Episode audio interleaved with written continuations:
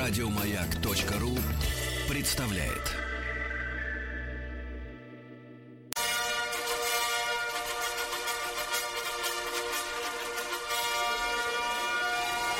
Сергей Стилавин и его друзья.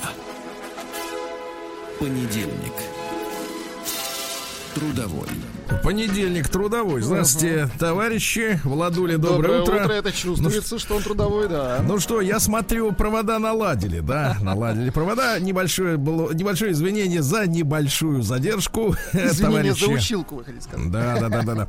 Ну что же, э, я смотрю, э, слушай, а ведь за этой суетой забыл отчество э, нашей Танюши-то. Юрьевна. Точно, Юрьевна. Юрьевна, конечно, Точно. я скажу так, немножко далековато от народа. Конечно, на северах говорят все. В дурдомах и в северах. Да-да-да. Так вот и говорят люди-то. Ну что, Владуля, кто вас обидел на выходных? Да никто не обидел. Все жаль, хорошо. жаль, жаль, жаль. Вот спрашивает товарищи Сергей Владик, спрашивает гражданин Паникар из Тюмени. Так, чем Паникар, интересуется? да, сразу вот так вот э, спрашивает, что-то ему не спится в понедельник. Э, Каждый день жду от вас информации, но вы все зубы заговариваете. Пора бы объясниться, где Тим. Дорогой товарищ Паникар, видимо, зовут его Саша. Дорогой Саша, дело в том, что Тим работал у нас по остаточному принципу. Когда высыпался, вы хотите Тим сказать. приходил к нам, э, когда имел возможность, желание, силы, ну вот, а уходил по часам. Вот, то есть достаточно рано. В он Вот. уходил, да. В конце концов, в конце концов, все закончилось, э, ну, на том этапе тем, что э, руководство, в общем-то, в принципе, э, ну, это, естественно, предел, предел не бесконечен, понимаете? Да, на то он и предел, чтобы быть не бесконечным. Вот, я обиделась, конечно, да, вот, в том числе и я был недоволен, естественно, тем, что э, наш дорогой американец, он э, ходит к нам по остаточному принципу, хотя на него возлагались большие надежды.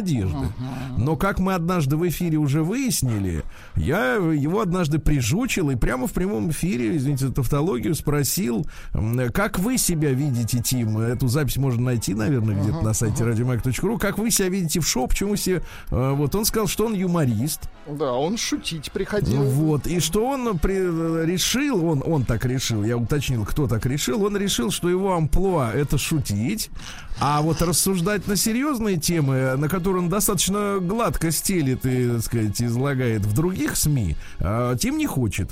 Ну, может быть, в силу того, что к этим серьезным темам надо больше готовиться.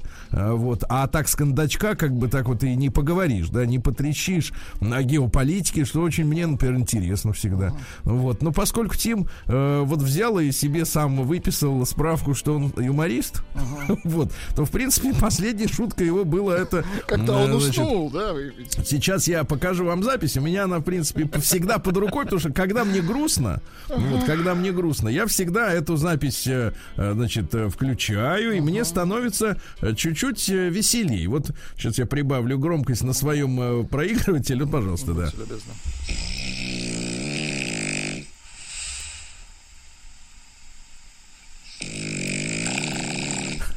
Аж вот эти, вы знаете, призвуки есть. Призвуки, Реверберация, да, да, реверберация. ушами помогает еще. Да, э, с Украины спрашивает. То есть, в принципе, у Тима не осталось совсем. В принципов у Тима не осталось совсем. Нет, принципы следующие у Тима. Если мы же зас- за- за- застряли на этой теме немножко. Э, Принципы какие? Тим всегда говорил, что ему нужны деньги. Вот, э, вот, собственно говоря, вот. А нам был нужен юмор. Нет, а нам был хотя бы нужен Тим для начала, просто просто да. не спящий. Да, да, да. Вот, мы не теряем надежды, да, но, но тем не менее, вот как-то вот так. Но да. если коротко охарактеризовать ситуацию, то она примерно да. такая, Сергей. Чебурашка ты ее Да, вот, вот последние слова, они характеризуют ситуацию. Сергей Стилавин и его друзья. Понедельник. Трудовой. А, Друзья ну вот э, раз уж мы прошлись по нашим, э, по вашим сообщениям, вот, пожалуйста, товарищ без подписи, к сожалению. Это очень обидно, когда тем более говорится о вещах важных для человека. Вот пишут, понедельник трудовой, а в Башкирии выходной. Поправьтесь, пожалуйста. Значит, дорогой, э, неизвестный э, наш э, слушатель в Башкортостане. Я очень, кстати говоря, рад за вас, за то, что руководство вашей конкретной республики приняло решение сделать э, важным э, выходным днем, связанным с религиозными праздниками. Я совершенно четко разделяю вашу, вашу позицию. Я бы, честно говоря, тоже бы хотел э, иметь э, э, в честь вашего праздника и свой тоже выходной. Э, Как, например, и после, например, Пасхи, чтобы понедельник был следующим выходным днем, да, и чтобы люди не были вынуждены находиться в таких условиях, что они как бы после праздника должны идти на работу. Я за то, чтобы действительно не какие-то, э, значит, соответственно, надуманные праздники, а действительно настоящие, традиционные, религиозные сделать общенациональным достоянием. Я ничего против этого не имею и, в общем-то, с моими друзьями-мусульманами готов так же праздновать, как с друзьями православными, правильно? Вот, но поскольку все-таки это локальный день, то поправлять нас на тему рабочего понедельника смысла не конечно. имеет, правильно? Вот, э, я еще скажу сегодня о многих праздниках в нашей исторической рубрике. Вот, день там, по-моему, штопанного носка или еще что-то в этом роде. Это я никакие, никакой связи с сегодняшним не имею. Но э, по всему миру много разных, э, так сказать, Люди разных. отдыхают, да. Да, Празднуют. разных поводов. А, вот как. Это называется э, просто выходной в Великобритании, да. Просто у них там весенний выходной, э, Spring Day, как это называется. Я с, с уважением отношусь к их иностранным традициям, всяким дурацким. Вот, но мне наши милее, правильно? Значит, давайте, товарищи, перейдем к письмам. Давайте. Люди, люди просят.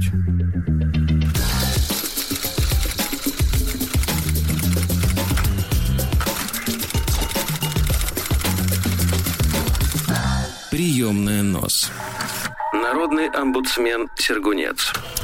Э, Друзья мои, мы читали с вами письмо э, на днях э, о том, как э, мужчина потерял жену. Вы помните? Ну, в принципе, все письма от мужчин, которые мы читаем, они так или иначе связаны Они с темой, грустные, да. с темой, да, потери э, супруги, да, из-за того, что она оказалась э, кобелем в юбке. Вот, да, да. Знаете, элегантно так сформулировал, да.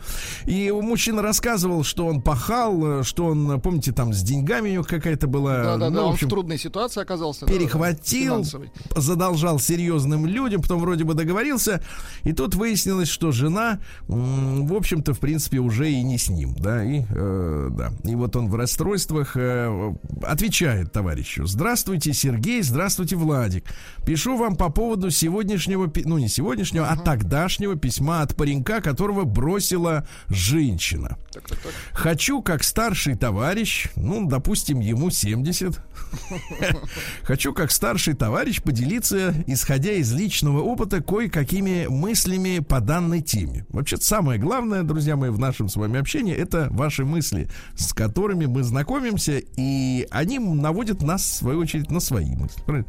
Так вот, во-первых, не пытайтесь во что бы то ни стало предотвратить потенциальную измену своей подруги. А помните, там была история такая, что во сне она открыла ему свой телефон. Ага. То есть она спала, он ей как-то подсунул, ну не знаю, Face ID или что-то в этом роде, или она сама пароль набрала во сне, и он читал переписку, где фигурировали двое мужиков. А, вот двое других, там не один, там как бы сменщики. Вот не пытайтесь выслеживать, затевать эти разговоры ревности. Она чувствует это, и если до того момента была, так сказать, на перепутье, ну, то есть она работала, сейчас модное слово, тестировщиком. То есть она определяла, чей, как говорится, гаджет. э, э, Более безотказен. Ну, в общем-то, плюс взвешивала, да-да-да, потрясает, взвешивала. Плюсы и минусы, да-да-да. Была на перепутье, элегантно пишет товарищ, опять же, без подписи, к сожалению. Вот, на перепутье, то теперь точно доведет дело до конца, чувствуя вашу слабость. Разберем на моем примере. Ух ты. Я женат в третий раз. Видите, пишет не в последний. Нет такого слова в предложении. В первом браке сразу как-то не задалось. Сразу как-то. Ну, это у всех так, Владик, да, правильно? Сразу как-то и не Ну, было. прям на свадьбе не уже не задалось. Так, ладно. Да, да нет, на ступеньке подскользнулся уже, когда поднимался. Как-то не... Но я пытался сгладить углы, шел на компромиссы, э, не там, где это нужно. Я еще был молод, но от этого было только хуже. То есть, когда пытаешься сгладить, еще хуже, понимаете? А женщина, она любит твердость, понимаете, да? Опять же, вот когда мы говорим о тестировании, так сказать, гаджетов, да, то здесь нужна как бы вот непоколебимость, правильно? Во всех смыслах. да, Во слова. всех и в этом тоже, да. Потом я заподозрил измену, начал ревновать. Полное презрение с ее стороны. Тогда, погоревав немного, ну, это значит, э, подпил, да, по-нашему, я нашел другую. А ей сказал, все кончено. И что вы думаете? С ней произошла разительная перемена. Не давала мне проходу. Давай, говорит, все забудем, начнем все сначала. Дошло до того, что подкараулила нас вместе с подругой Ай-яй-яй-яй. вцепилась, а теперь давайте громче, громче саксофон, да, подкараулила нас и вцепилась ей в волосы. Ай-яй-яй-яй-яй. Это хорошо, когда у женщины есть такие волосы, в которые можно, Можно вцепиться. вцепиться, да. Вот боксеру какому-нибудь не вцепишься, или да, там все гладенько. Попал бы, вцепись. Нет, об такую щетину только пальцы раздербанишь, поцарапаешь, да. Так вот, Натрешь. вцеп- Да, вцепилась ей в волосы, на силу разнял. Пучек, написано, пучек. Пучек. Это А, фамилия. Пучек, пучек, наверное. Пучек волос остался в ее руке. Ничего себе. Резюмирую. Давайте. Пацаны, не показывайте своего беспокойства, нерешительности. Рубите сразу с плеча.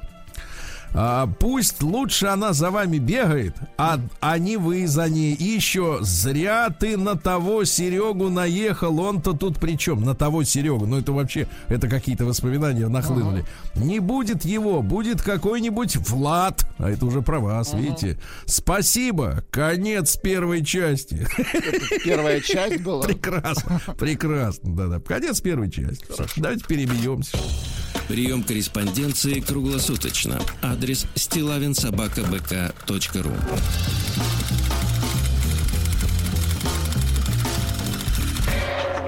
Фамилия Стилавин 2 Л.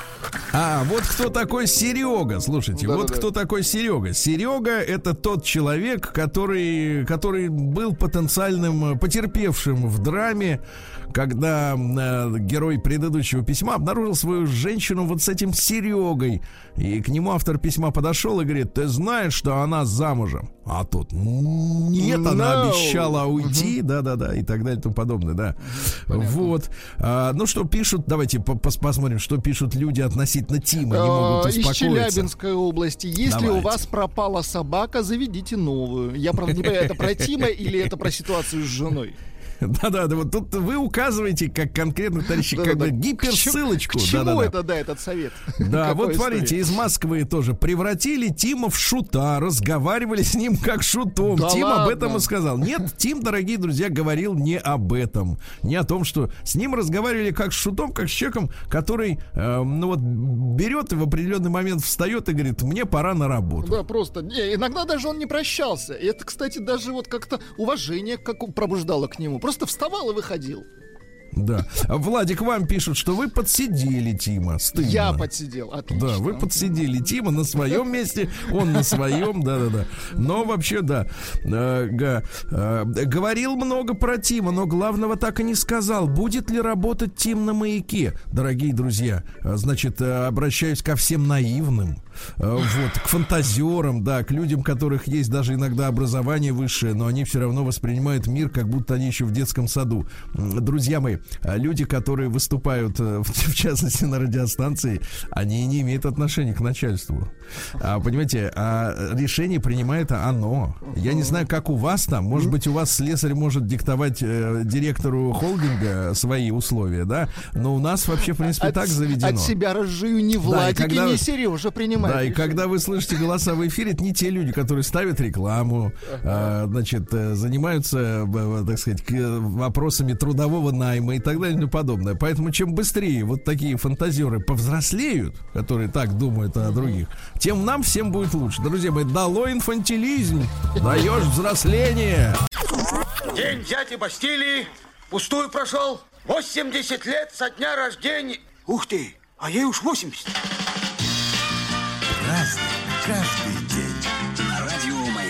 Так, товарищи дорогие, сегодня уже 25 мая. В принципе, обычно в этот день звенит последний звонок. Вот, да-да-да. А, Да, но в этом году как-то вот э, ассоциация с другим выражением неприятный звоночек.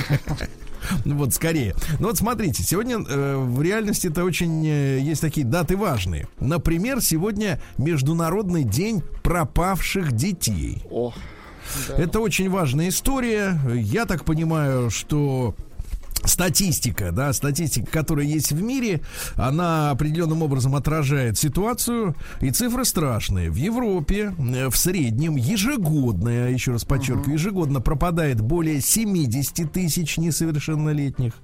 Вот, в США около 800 тысяч, в России также около 50 тысяч. И причем э, данные, это официальные данные, э, вот, которые имеются. Значит, э, как, с какими целями, да, зачем? Вот это вот все вызывает вопросы, поэтому и посвящен сегодняшний Международный день пропавших детей, который заставляет в очередной раз об этом задуматься.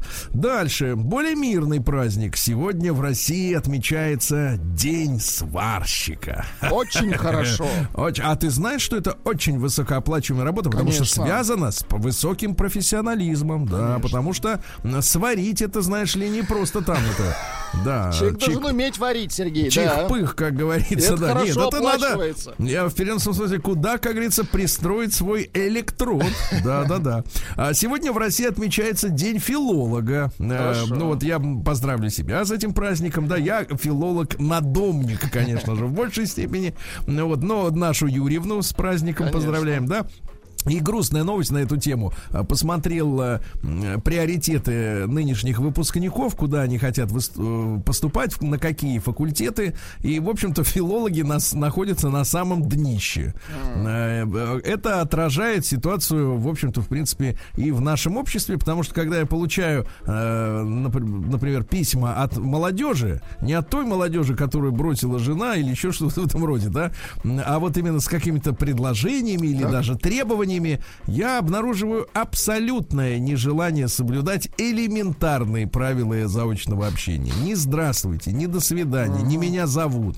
Э, знаки опускаются по умолчанию, да, и так далее и тому подобное. Ну, в общем, в принципе, э, если посмотреть на перспективы, то, конечно, у русского языка они самые слабые э, по сравнению с айтишниками, например, которые сейчас переживают бум эти профессии. А Европе, Европе, нет, это не то. День нерпенка на Байкале. Так мило. Это вот, да, есть такой белек, они белого цвета, они очень красивые, и даже вот суви- сувенир, ну не национальный, а региональный сувенир, вот Байкал, я помню из Иркутска, когда мы э, проездом были как раз на Байкал на машине, я привез оттуда этот сувенир. Сегодня день полотенца отмечается, Хорошо. Владик, да?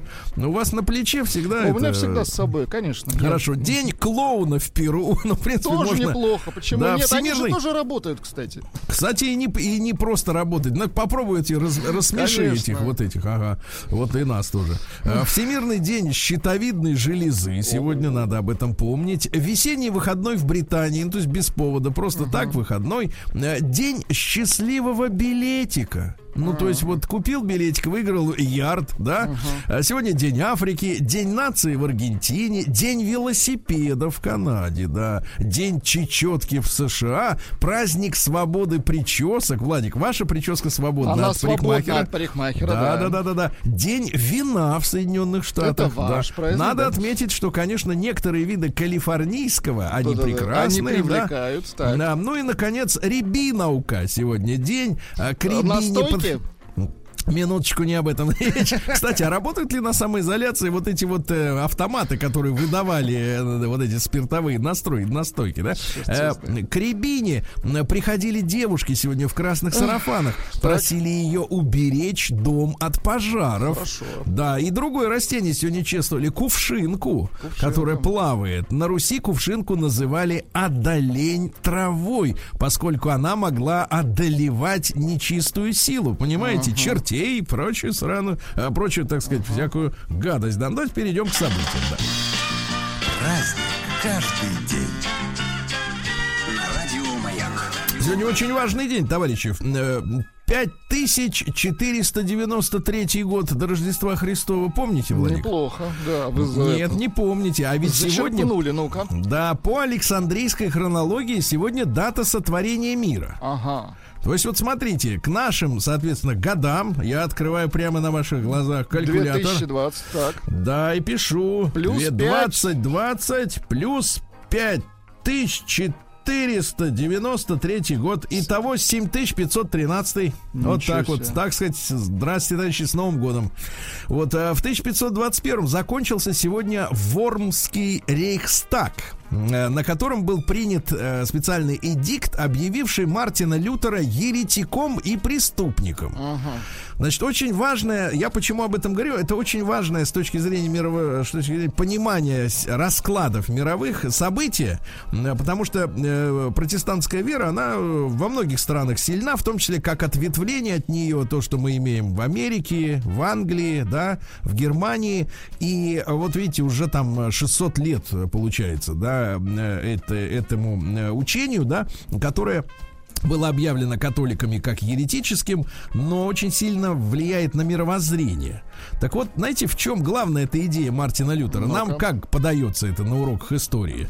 Он взял и прибил. Помните, там основная мысль визуальная такая. Он прибил свои эти, значит, вот э, э, записки э, к дверям монастыря.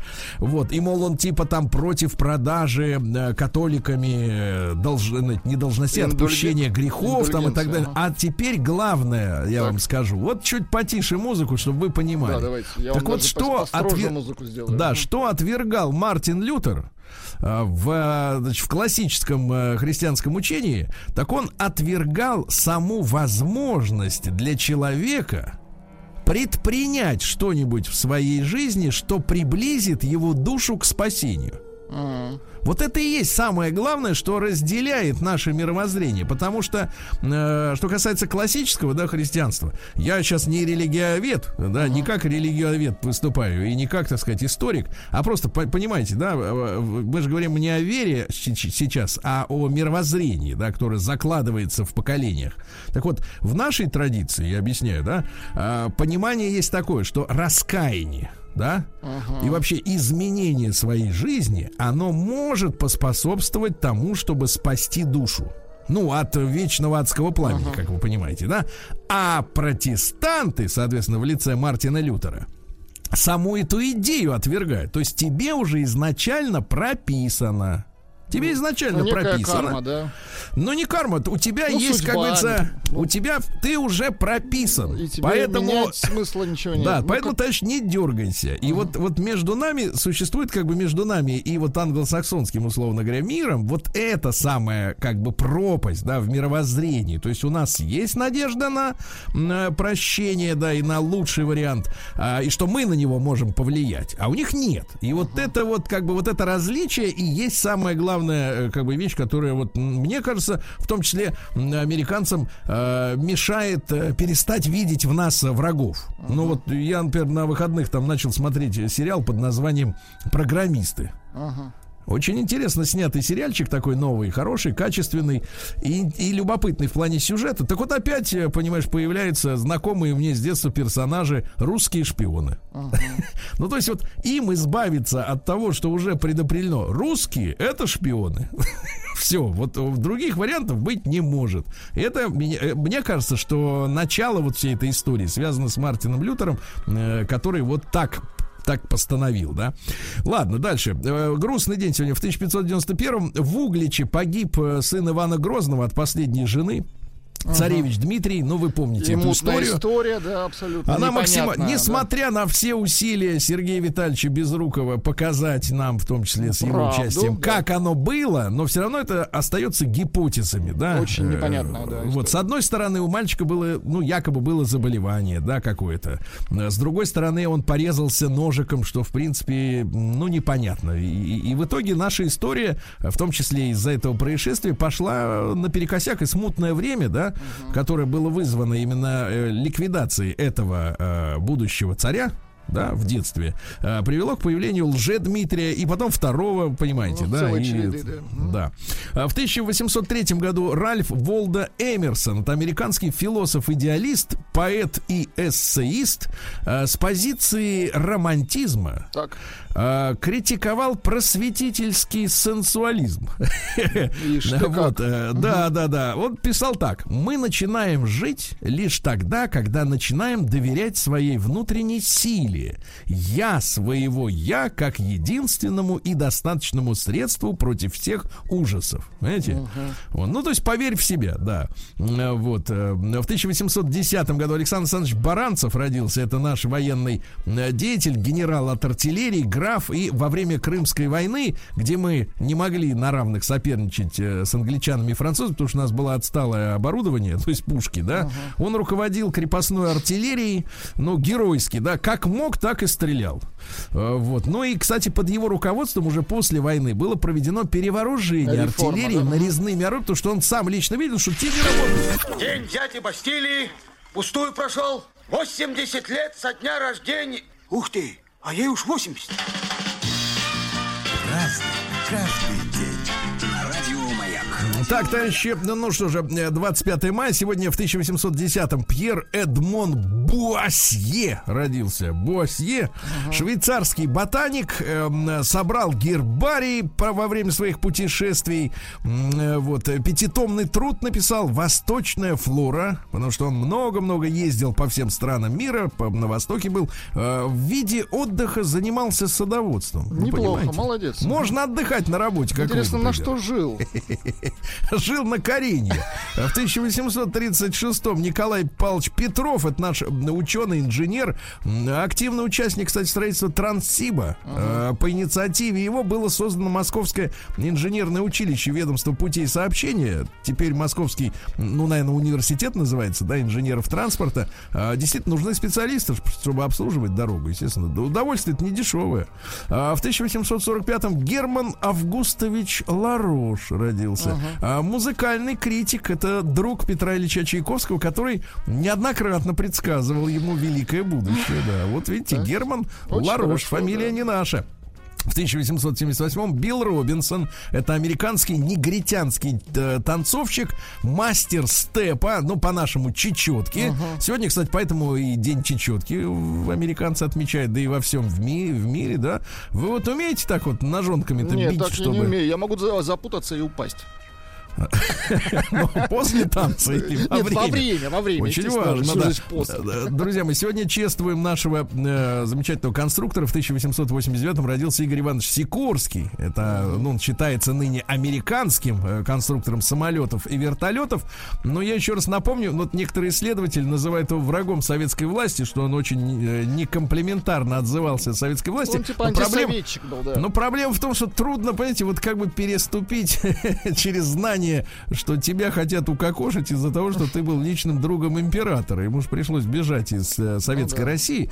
А в первые годы, я понимаю, что советская власть, конечно, естественно, и я люблю ее, там, в конце, в последние десятилетия стала гуманной. Э, в общем-то, уже не было этих политических расстрелов, действительно, да. Людей просто элегантно приглашали к трапу самолета и за государственный счет вывозили в Австрию там или в Израиль, да. Ну, я имею в виду, так сказать, э, протестующих против режима. Но поначалу-то было все очень жестко. Поначалу-то могли, так сказать, и Поначалу подмахнуть. пу- пули использовали. Да, да, да. Сначала использовали пули, да. А только в 22 году пароходы-то пошли с писателями вот, за границу. В А Сикорский бежал, да, ну поэтому антисоветчик. В 1892 году Иосиф Брос Тита, президент Югославии, помните, который был героем, во-первых, Второй мировой войны, И нам в некоторых операциях очень сильно помог. Югославы оттягивали силы гитлеровцев, когда нам нужно было сконцентрироваться на ударах сильных. А, на фронте, за это ему спасибо. Потом он, правда, со Сталином уже переругался окончательно да, с да, да. Хрущевым, да. М, Вот. И он, кстати, укреплял э, единство Югославии, переселяя в Косово албанцев. Да. И это потом вызвало эту демографическую фактически катастрофу для сербов, для которых Косово это, ну, колыбель, понимаете, да? Ну, Вот, э, ну и, соответственно, а сам говорил, каждая из наших республик не представляла бы ничего из себя, не будь мы едины. Но, к сожалению, вот развалились очень быстро. К сожалению, при помощи посторонней, естественно. Сегодня в 1895-м э, Оскара Уайлда осудили в Лондоне за аморальное поведение, но он э, подживал подживал с молодым человеком, э, которого, правда, тоже фигурирует достаточно мерзким. Э, Вернее, не фигурирует, а описывают, да, как достаточно мерзкое существо. Ну, в общем, все там за, запятнаны. А Сегодня, в 1907 году, впервые в заседаниях парламента приняли участие женщины. Э, Это в мире впервые. Это произошло в Финляндии, так что на территории Российской империи. Это можно себе поставить в, не, в некий зачет, да, но если кому-то надо чем-то гордиться э, в прошлом. А в 13 году сегодня полковник генерального штаба Редель австрийский э, покончил с собой в припадке душевного расстройства. Его в свое время, э, там, 13 годами раньше, э, завербовала наша внешняя разведка. И благодаря этому человеку знали, это был второй человек в аппарате австро-венгерской разведки и контрразведки. Его наши завербовали, поймали, кстати, на мужике. Ух ты.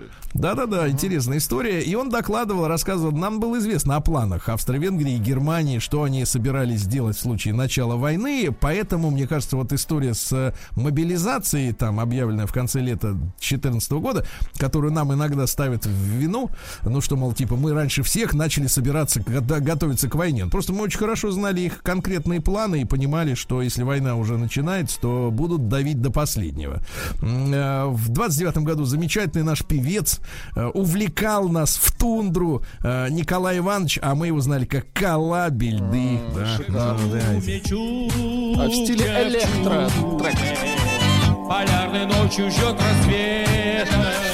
Да, Ну, вот так вот, да. В 1931 году Георгий Михайлович Гречко, вспоминаем его, да. А, Вот. А, После 75 человек настолько ослабевает, что жить становится очень трудно. Делаешь неправильные движения, что-то роняешь, и еще память отказывает, слух. Жена, к примеру, просит денег, а я не слышу. Олега Ивановича Даля, вспоминаем, замечательного актера. Актер, 41 году он родился, да, ну, великий, да. Самое страшное предательство, которое может совершить друг, это умереть. Вот это его высказывание. Александр Александрович Калягина с днем рождения в 42 году родился. Да. А глу- Вот ему принадлежит тоже цитат, которая очень нравится Владику. Ну-ка. А, Глубокое заблуждение считать, что актер обязан быть умным. Да-да-да. А, Игорь Иртенев, правдару, родился в 47 году. Вот, по- пожалуйста, стихи. Меня спросили на иврите. Вы на иврите говорите?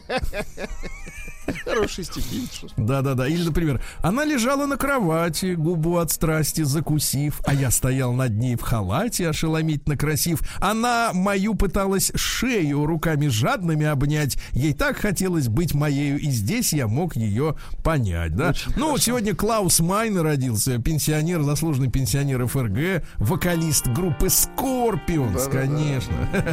Да, Scorpions. Вот. Ну и что? И в 57 году открыта крупнейшая в Советском Союзе гостиница «Украина». А, которая в десятые годы уже, я так понимаю, была приватизирована в 2005, кажется. И, кстати, по настоянию Хрущева а, два боковых крыла гостиницы э, стали жилыми зданиями. То есть э, он был против того, чтобы вот всю вот эту постройку сделать гостиничным комплексом. То есть там в центре жили командировочные, а по бокам, как говорится, так сказать, люди уже на постоянной основе, видите? Да, ну и э, не, не врали сегодня ни на гран, ни на гран. не Нет, врали, почему? да. Вас все-таки, тем не менее, попра- э, поправляют. Э, Сергей, День сварщиков в последнюю пятницу мая, то есть 29-го. А И- я считаю, и- что так- таких людей надо поздравлять каждый день. Вот. Секундочку, еще есть все-таки сообщение победитель. Дон Хамон Бесогон.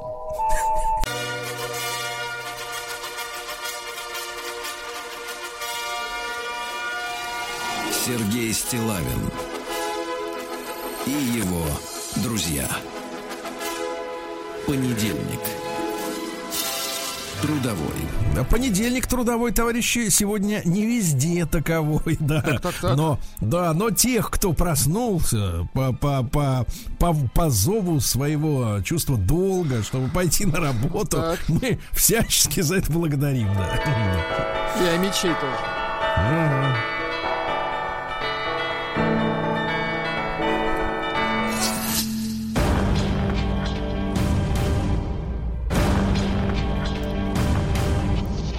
Новости региона 55. В Омске поставили остановку общественного транспорта там, где не ходит общественный транспорт.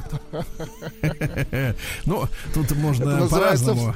впрок. Да, по-разному. Во-первых, люди думают о будущем. Конечно. Не ходит, А во-вторых, во-вторых, просто разные службы. Знаете, разные службы. Мне кажется, мечи позавидовали на Москве, где вот, по-моему, на Звенигородке у нас э, сделали как-то выделенную полосу, когда вот был такой компания по устройству выделенных полос для общественного транспорта а, по Звенигородке, по которому не ходит, не, по которой не ходит ни один автобус, троллейбус, да. Ну вот просто как бы разные службы. Плохо представляют, в принципе, работу друг друга. Ничего страшного, товарищи Амичи разберутся. А если что, пустят э, трамвай специально по этой улице. Амичка сделала вид, что ищет у пенсионерки коронавирус. Ничего себе. Но на самом деле искала деньги. Слушайте, а себе, дайте-ка я вот там в волосах поищу вас. Коронавирус. Я Ага. возьму у вас пробу. Вот, В а вот кошельке он, пробу. Да, да. А вот он, смотрите, вот он зашевелился. Хорошо. Э, В МЧС рассказали, зачем на улицах Омска по несколько часов звучит сирена. А. Надо. Надо, да-да-да. А мечи выстроились в очередь в строительный гипермаркет, открывшийся без разрешения в самый разгар эпидемии. Ай-яй-яй, Ай-яй-яй-яй. Да. Омские ВИПы. Ну, ВИПы это не наше слово, но э, совершенно не наше, тем более это аббревиатура с английского. Ну, короче говоря, непростые люди. А, пытаются выразить себя в публичных местах а, с помощью масок, подбирают разные цвета и разные формы. Расцветки, Понимаете, да. да, у них там и собачки и прочее, прочее. да. А, да, вот вы такую ли хотите себе? Уже Но вы не приобрел. вип, понимаете, вам такую не продадут. А мечам могут разрешать гулять парами, но придется выбирать либо ребенок, либо муж. Втроем нельзя, да. В Омске подешевел крем от опрелостей и сосиски. Слушайте, а к чему бы это? Понимаете, почему вот этот товар идет парой? Меньше опрелости стало. Крем от В да, городе. Да. Давайте бороться с опрелостью. И с сосисками, да? Да, да, да, да. А Мичка обокрала павильон с платьями, закрытый на режиме самоизоляции. Это понятно. Мужчина заблудился и случайно пересек границу с Омской областью, а тут к нему офицеры ФСБ. Вы куда идете, товарищ? Говорят, да. Погранконтроль. Да, ну и пару сообщений. Работники элитного омского ресторана устали ждать, когда им разрешат уже работать. И сфотографировались голыми, понимаешь ли? Там голые Людей-то мужчины. Ты плющит, да. не обольщайся, не обольщайся. А что? Вот, а что делать людям? Приходится раздеваться, да. А Мич нарушил режим самоизоляции ради совершения преступления, но я считаю, это уважительная причина. Он пошел, украл детский да. велосипед. Ну, конечно, это не просто так, не от балды. Да. Ну и пару сообщений. Э, Давайте. Э, В Омске начинается сезон серебристых облаков. Очень красиво, да. И амичи дружно толкали Лексус, который застрял на трамвайных путях, чтобы поехать дальше Это в трамвай. Это так трогательно. Да, да, да. да.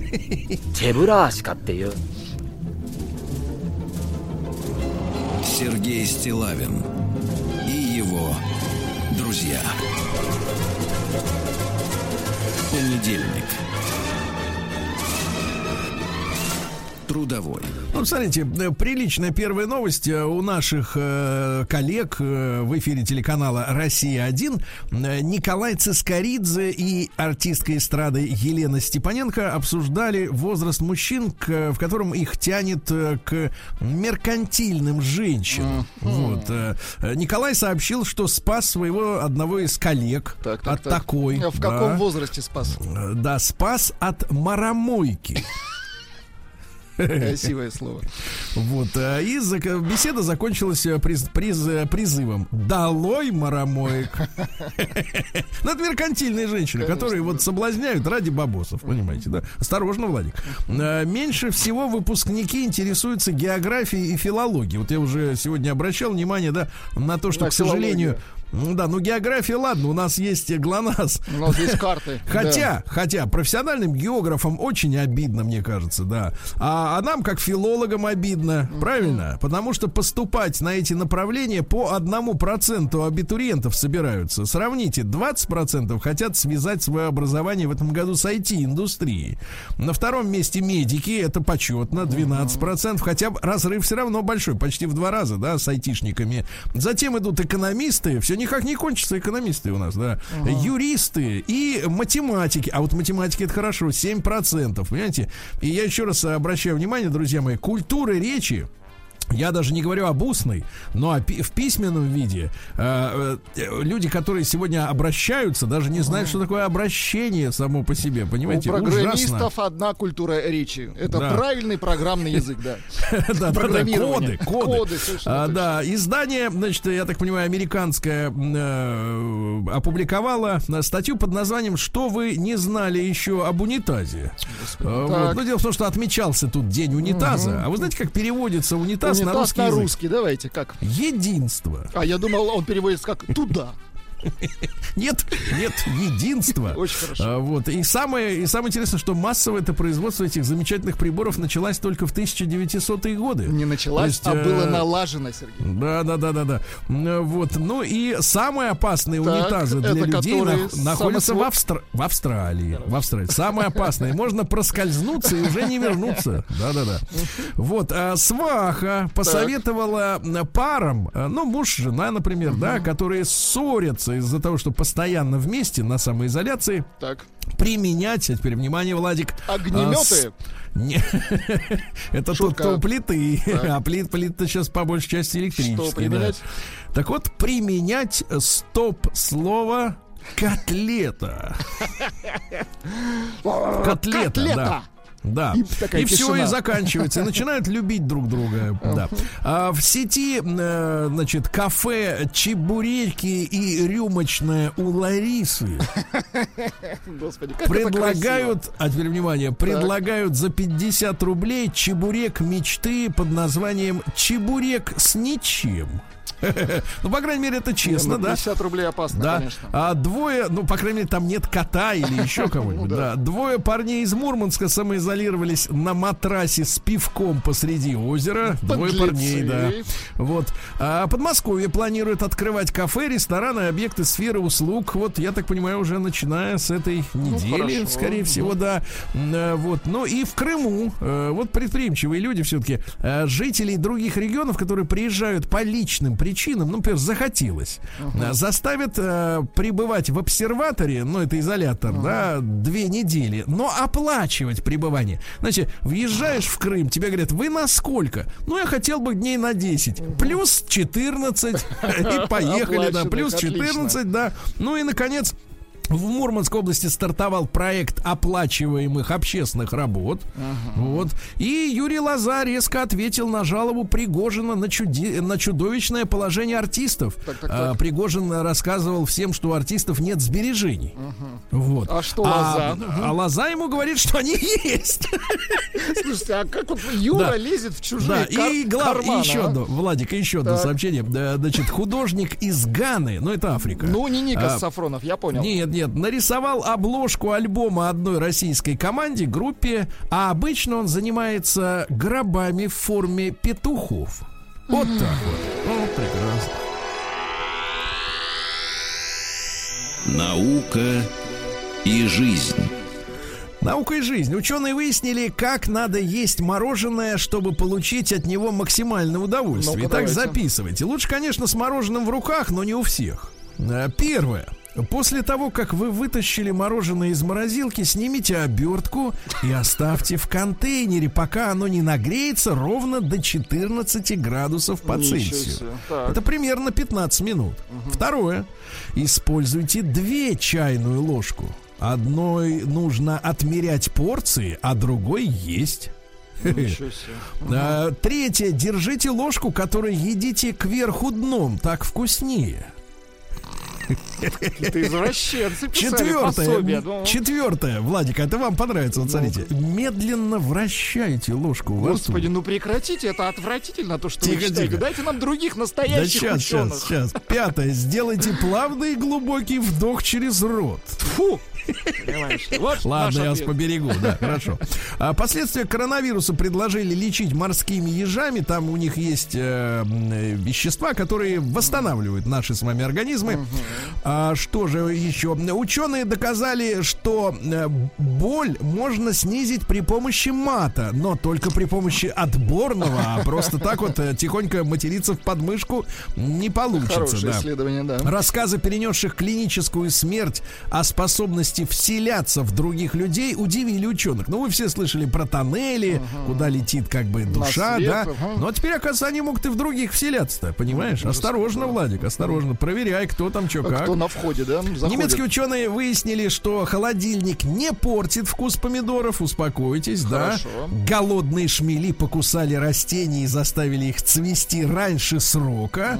Ну и психолог развеял миф о том, что занятия сексом помогают пох- похудеть. А с другой стороны, Владик, и не мешают, правильно? Вот так.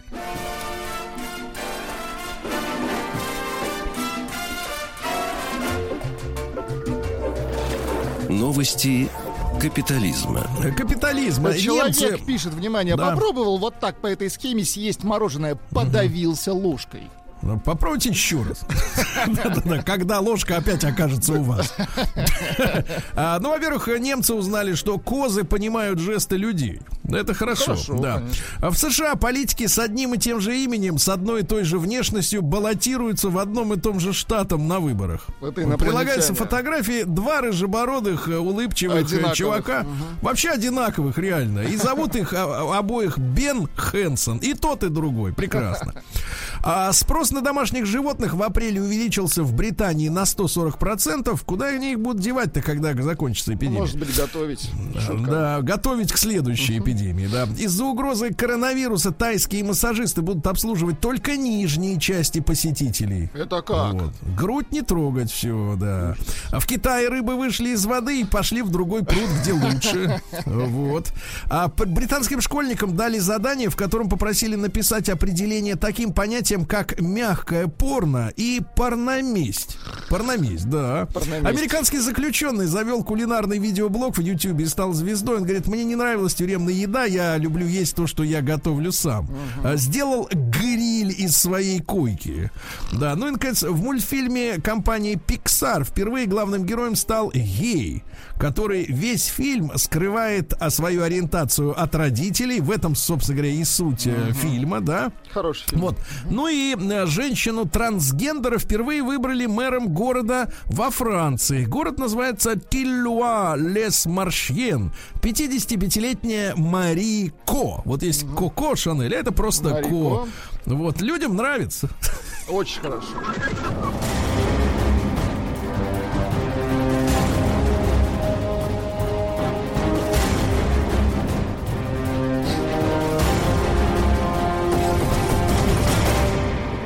Россия криминальная. Начнем с главного. Ярославским баням разрешили работать без посетителей. Смешно. Умный холодильник LG устроил пожар в квартире москвички, пока ее не было дома. Он резко начал выбрасывать теплоту, от чего загорелись обои. Приговорили к двум миллионам компенсации, я так понимаю. Э, В компании не согласны, будут обжаловать приговор. Э, Житель Перми ограбил автомат с игрушками после необыть... не... неудачной игры. Забрал свое. Да. А в Москве задержали голову мужчину, который приставал к прохожим, а потом нырнул в цистерну с питьевой водой. А в Уфе мужчина с бензопилой бегал за людьми без масок и кричал «У нас масочный! У нас масочный!» Да, и жужжал бензопилой, да. Ну и хорошее сообщение для тех, кто не хочет самоизолироваться, если у них диагноз или контакты с э, больными. Злостных нарушителей самоизоляции принудительно заставят работать в больницах. Вот такое решение, Владимир. Вот так.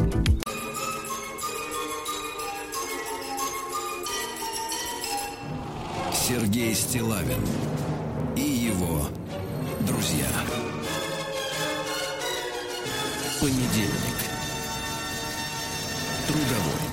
Для тех, кто работает, трудовой понедельник э, скрашивала австралийская группа Parcels. Строго их не судите, у них самые опасные унитазы в мире, да.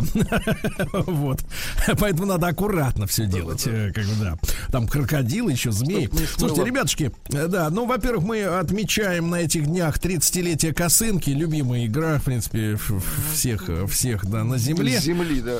Да, и вот, слушайте, пришла новость, она не, несколько вот м, как-то вот э, нас э, расстраивает, расстраивает. Сегодня Маргарита Михайловна посвятит э, эфир свой, ну, тему дня, понятно, последнему звонку, э, которого, который как пройдет виртуально, я так понимаю. Но вот смотрите, какая новость. Более высокие оценки исследовали успеваемость мальчиков по математике за границей.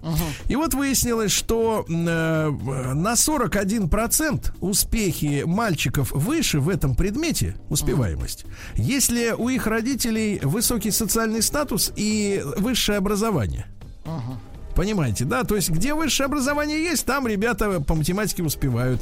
Э, Где к- к- ребята, так сказать, ну, может быть, почетные такие профессии. Звукорежиссер, вот, э, так сказать, филолог, Маляр. банщик, да. Там, конечно, с математикой проблем. Ребят, давайте мы сегодня о школе еще договорим. Вот какую вещь. А, единичку отправьте, пожалуйста, на номер плюс семь девять шесть семь сто три пять пять три три, если вам родители помогали учиться в школе.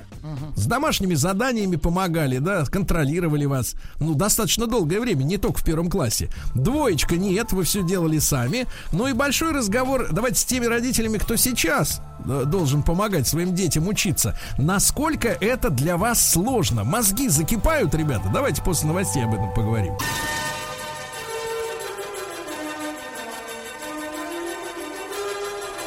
Сергей Стилавин и его друзья. Понедельник. Трудовой. Ну что ж, товарищи, э, ученые э, э, сегодня в день последнего звонка для выпускников прекрасный праздник, грустный очень. Мне кажется, что сегодня он менее грустный, чем всегда, правда? Его Но, некоторые не заметят. По крайней мере, он отличается от непраздника. Да-да-да, как-то детишкам полегче. То обычно 25 мая такие слезливые репортажи всегда по телеку видел. Вот эти все девочки, да, ну, в 90-е они выглядели как 30-летние, уже такие дамы все расфуфыренные. Сейчас поскромнее стали ребятки, это хорошо. Но, тем не менее, грустный праздник. И вот исследование вышло, что на 41% успеваемость э, мальчиков, в частности, почему-то мальчиков исследовали, ну, так получилось, по математике выше э, в тех семьях, э, где у родителей есть высшее образование. Ну, в принципе, ну что, они дважды два четыре открыли, да? Понятное дело, что если у родителей есть, э, так сказать, профильное образование, они могут легче, э, с более, с большей легкостью, легкостью помочь, да, ребятам разобраться в чем-то, понятно, да? Но, э, читая вот э, в последнее время новости, помните, нашумело история с биологом, который работает на Западе и попробовал э, от- ответить на загадки ЕГЭ э, по биологии, так э, не сдал, Потерпел фиаско, совершенно точно. не сдал и пытается еще гад еще писать пытается, что мол типа это ЕГЭ плохой, да? Но это я шучу, утрирую, но на самом деле э, реально помогать не не просто. Такое ощущение, что это другие люди, они учатся другим другим вещам в жизни и, и вообще они готовятся к какой-то другой жизни, да, в целом. Но тем не менее, ребят, короткий опрос, а, пожалуйста, проголосуйте. Это бесплатно, это любимая фраза ваша, да? Значит, единичку отправьте на наш э, WhatsApp портал, то есть номер плюс семь девять шесть семь сто три пять пять три три. Вы его хорошо знаете. Просто цифру один. Если ваши родители вам помогали делать уроки, ну в вашем детстве, да? А Двоечку, если нет, вы все делали всегда сами, справлялись, да, или у родителей не было времени, или они не могли в этом разобраться, в том, что вам нужно э, чем заниматься. Ну и большой разговор с сегодняшними детьми. Вы пытаетесь делать уроки, и насколько закипает ваш мозг, или, может быть, наоборот, вы становитесь более эрудированными, да, и узнаете что-то новое для себя. Ну, Вот давайте э, с Лешей э, поздороваемся. Давайте. Э, Алексей, здравствуйте, мужчина. Ну, Доброе утречко. Ну, всем. где ну, пропадали, ну, Алексей? Погодите, где же вы был? Вы, подождите, ваша, вашу кафедру фактически захватил кровосос. Вы Это представляете? абсолютно точно. Ну почему же сразу кровосос? Просто самоизолировался, уверенно сел и, от- и отработал кистевой бросок по Да нет, не ты кровосос, а он кровосос. Твою нишу Ну, это занял. понятно. Мы, ну, мы кровососов, Сереж, не боимся. Я понял. А вот как вообще, как здоровье, брат? О, вообще не дождутся. Хорошо, Тем более, Хорошо, молодец. э, достаточно часто занимался кибернетикой и прочим егермайстером. Вот. Два месяца поотдыхал, вот сейчас опять в желтой барбухайчике на рабочем На месте. работу, да. Ты в маске, скажи, что-то по голосу чувствую, что нет. Сереж, ну поскольку ватно-марлевые повязки не защищают ни от чего, А. я без маски. Понимаю, понимаю. И пассажирам это главное объяснить. Да, так же уверенно. строго садятся по пропуску. Я проверяю у них пропуск. Что, серьезно? Если... Да, конечно. А у тебя есть Приложение- какое-то? Да, да, да. У Яшки, э, когда Алексей. приходит заказ в Москве, прилетает, там пропуск надо проверить, Алексей. QR-код считать. Вопрос, Алексей, а если без пропуска, насколько это дороже поездка обойдется? Смотря Да. кто сядет. Погоди, погоди, и при, приторговываешь ли ты масками? Сиденья. наживаться на этом западло. Ну, помните, как советские таксисты, у них всегда в багажнике водочка была, да? В любом Ну, маска, да.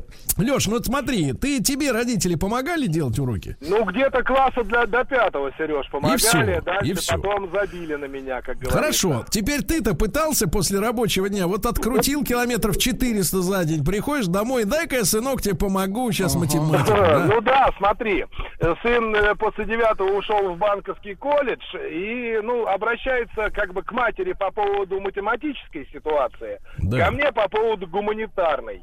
Как-то один раз обратился с уравнением каким-то. Серег, я реально сидел, сидел, корпел. Но это унизило тебя, скажи, вот унизило, да? Да, если честно, да, потому что как, бы, Как ну, Бауманса. Трудно вспомнить, чего не знал, да еще и забыл, Да. как говорится. Погоди, погоди, а вот вы когда говорите о гуманитарной составляющей, это вот с какими, например, заданиями к вам подходит? История, обществознание, вот это все. Вот по, ничему не удивлялись, тут вы кремень, да, вот все знаете. Э, ну, не все, конечно, все знать вообще нереально, Сереж. Да, и не нужно, надо Да и добавить, нехорошо и не это, надо. Ну, скажу так, э, людей. когда мне преподавали в школе историю, это была перестройка, и там другие взгляды, Ну да. сейчас как-то вообще все непонятно Мгм. стало. А чему как учат, вот, э, как вот э, подается-то сейчас все? Понятно, формулировки не поддаются. Хорошо, пойдешь, э, рады тебе, да. А вот близок и на подходе как раз и Вячеслав, да, да, да. Слав. Слава, здравствуй. Доброе утро. И как раз я вам сейчас я, я вам сейчас и объясню, как вот э, можно интегрировать э, родителей в процесс. Ну, естественно, я ставлю двойку, потому что э, ну как-то вот Митрофанова, вами уже упомянутая, она тоже про школу рассказывала в свое время. И вот я думал, насколько вот у нас у всех, видно, поколение, да, так как примерно одинаковое, насколько у всех все одинаково. Естественно, нашим родителям было совершенно не до детей, мы их совершенно не воспринимали как единица, которая может тебе помочь э, что-то самообразовать. Но я, правда, сидел на продленке, поэтому всю домашнюю работу мы делали там в школе. Так. Вот вопрос о том, что вы говорите, э, занимаемся ли мы детьми сейчас. Вот я достаточно активно, так же как и Лешка, занимался в общественных науках с- со старшей дочерью. Почему это было? Потому что вот Леша просто вот э, этот акцент, может быть, там или забыл, или пропустил. Но вот реально, когда началась перестройка, и наши дети пошли в более-менее сознательные классы 7, 8, 9, 10, вот тогда мы, например, историк, да, профессиональный с моей женой, а, мы практически вели урок истории в классе дочери, потому что а, преподаватель истории было интересно, я же альтернативщик, да, я ненавижу там все, там, что связано с властью. Я- да, давай так, Поэтому- просто говори, я ненавижу всю. да, да. Точка. и мы, мы практически накачивали дочь альтернативной точкой зрения на историю, которая тогда, Да. когда преподавалась Ленин, партия комсомол. Потому что тогда еще это не пришло. Но мы, уже это прекрасно понимая и зная, куда что идет, мы реально вот рассказывали, а что на самом деле такое застой, а что на самом деле такое сталинские времена. Слава, Слава, вопрос, вопрос, сразу ловлю на, за язык. А скажи, просто, а в каком году вы поняли уже, куда все идет? Ну, как- ну, мы же с вами это обсуждали. Где-то на третьем-четвертом курсе института, так как я Ну, же в заканчивал какой год? какой Первое год, образование да. профильное идеологическое у Ну, меня. год-то какой? политическое. Год-то 87 какой. поступил, 91 92 А, тогда мы тоже поняли уже. Да-да-да. Конечно. Да. Значит, Слава, теперь вот младший, младший, помогаешь ты сейчас? Теперь, нет, я делаю все, ну, э, во-первых, действительно, колоссальное количество уроков. Естественно, всем это называется мама. Теперь говорите, не выбешивает ли это? Если я просижу 5-7 минут рядом с готовящей математику дочерью, тире моей женой, тире ее мамой, то я готов убить всех. Собаку, кота, дочь, мать. Потому что это просто Крепко. труба. Крепко, да, крепко. Всего достаточно. Спасибо. Дальше пропаганда насилия. Все, не можем, не можем. Извини, Слава. Давайте Геннадий из Москвы. Гена вот тоже, да. Давайте. Итак, страдальцы. Кто занимается с детьми уроками, прошу всё, всех сюда. Значит, Гена, доброе утро. Алло, доброе утро, друзья. Гена, ну тоже ведь, да, вот уставший, приезжаешь домой вечером, правильно? Вот. Ну, И тут у меня трое детей, да, двое были еще в советской школе, а отучились как-то. Им получалось помогать, потому что еще сам что-то не забыл, как-то помнил, да, и программа раньше была и более такая э, нормальная, потому что сейчас пытался пару раз помочь дочке, но мозг взорвался сразу через полчаса. И все, после этого я сказал, что не-не-не, лучше я куда-нибудь поеду дальше работать. Вот. А, ты оставил а, ребенка одного, на один на один с ужасом. Ты понимаешь, что ты сделал? Не, ну у меня э, как бы запасной вариант есть. Это как бы тыл хорошо прикрыт. Это у меня супруга, у нее педагогическое образование. И слава богу, она еще э, когда-то сама закончила музыкальную школу. Поэтому дочка у меня с красным дипломом музыкалку закончила. Ну и надеюсь, что и эту школу тоже хорошо закончит. Ну, понятно, понятно. Хорошо, Гена, Гена, спасибо. Давайте вот Людмилу послушаем Давайте. из Питера, да, Санкт-Петербург. Э, Лю- Людмила, доброе утро. Доброе утро всей Да. команде Сергею и Да. Сергею. Да, Людмила, А, ну, значит, пожалуйста, я- пы- пытались там учить-то, так сказать, с ребенком уроки? А, ну, я сама из многодетной семьи, у меня есть свой опыт как бы изнутри, да. Да, Мои да. родители старшим помогали, но немного. Вот, а мне они практически не помогали.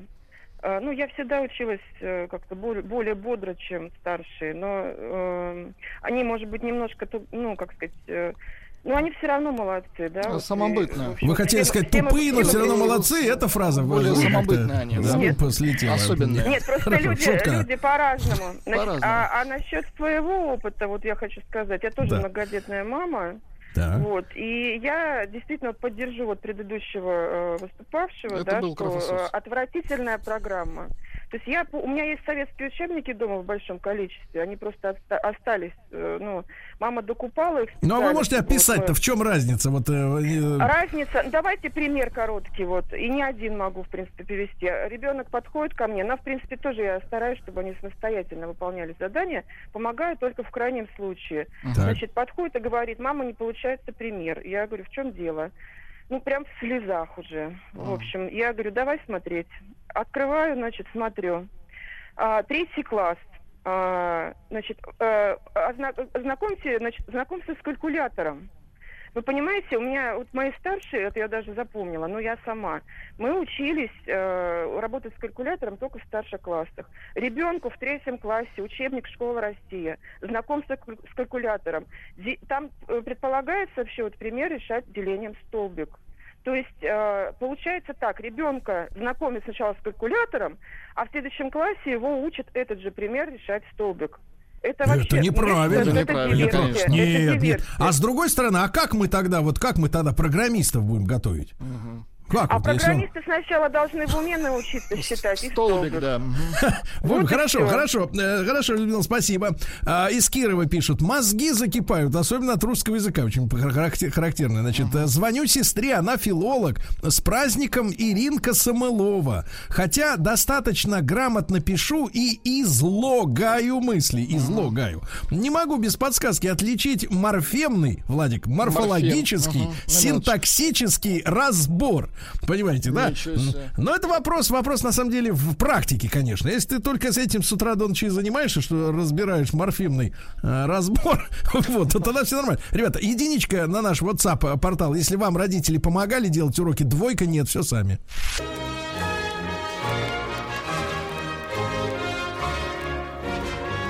Сергей Стилавин и его друзья. Понедельник. Трудовой.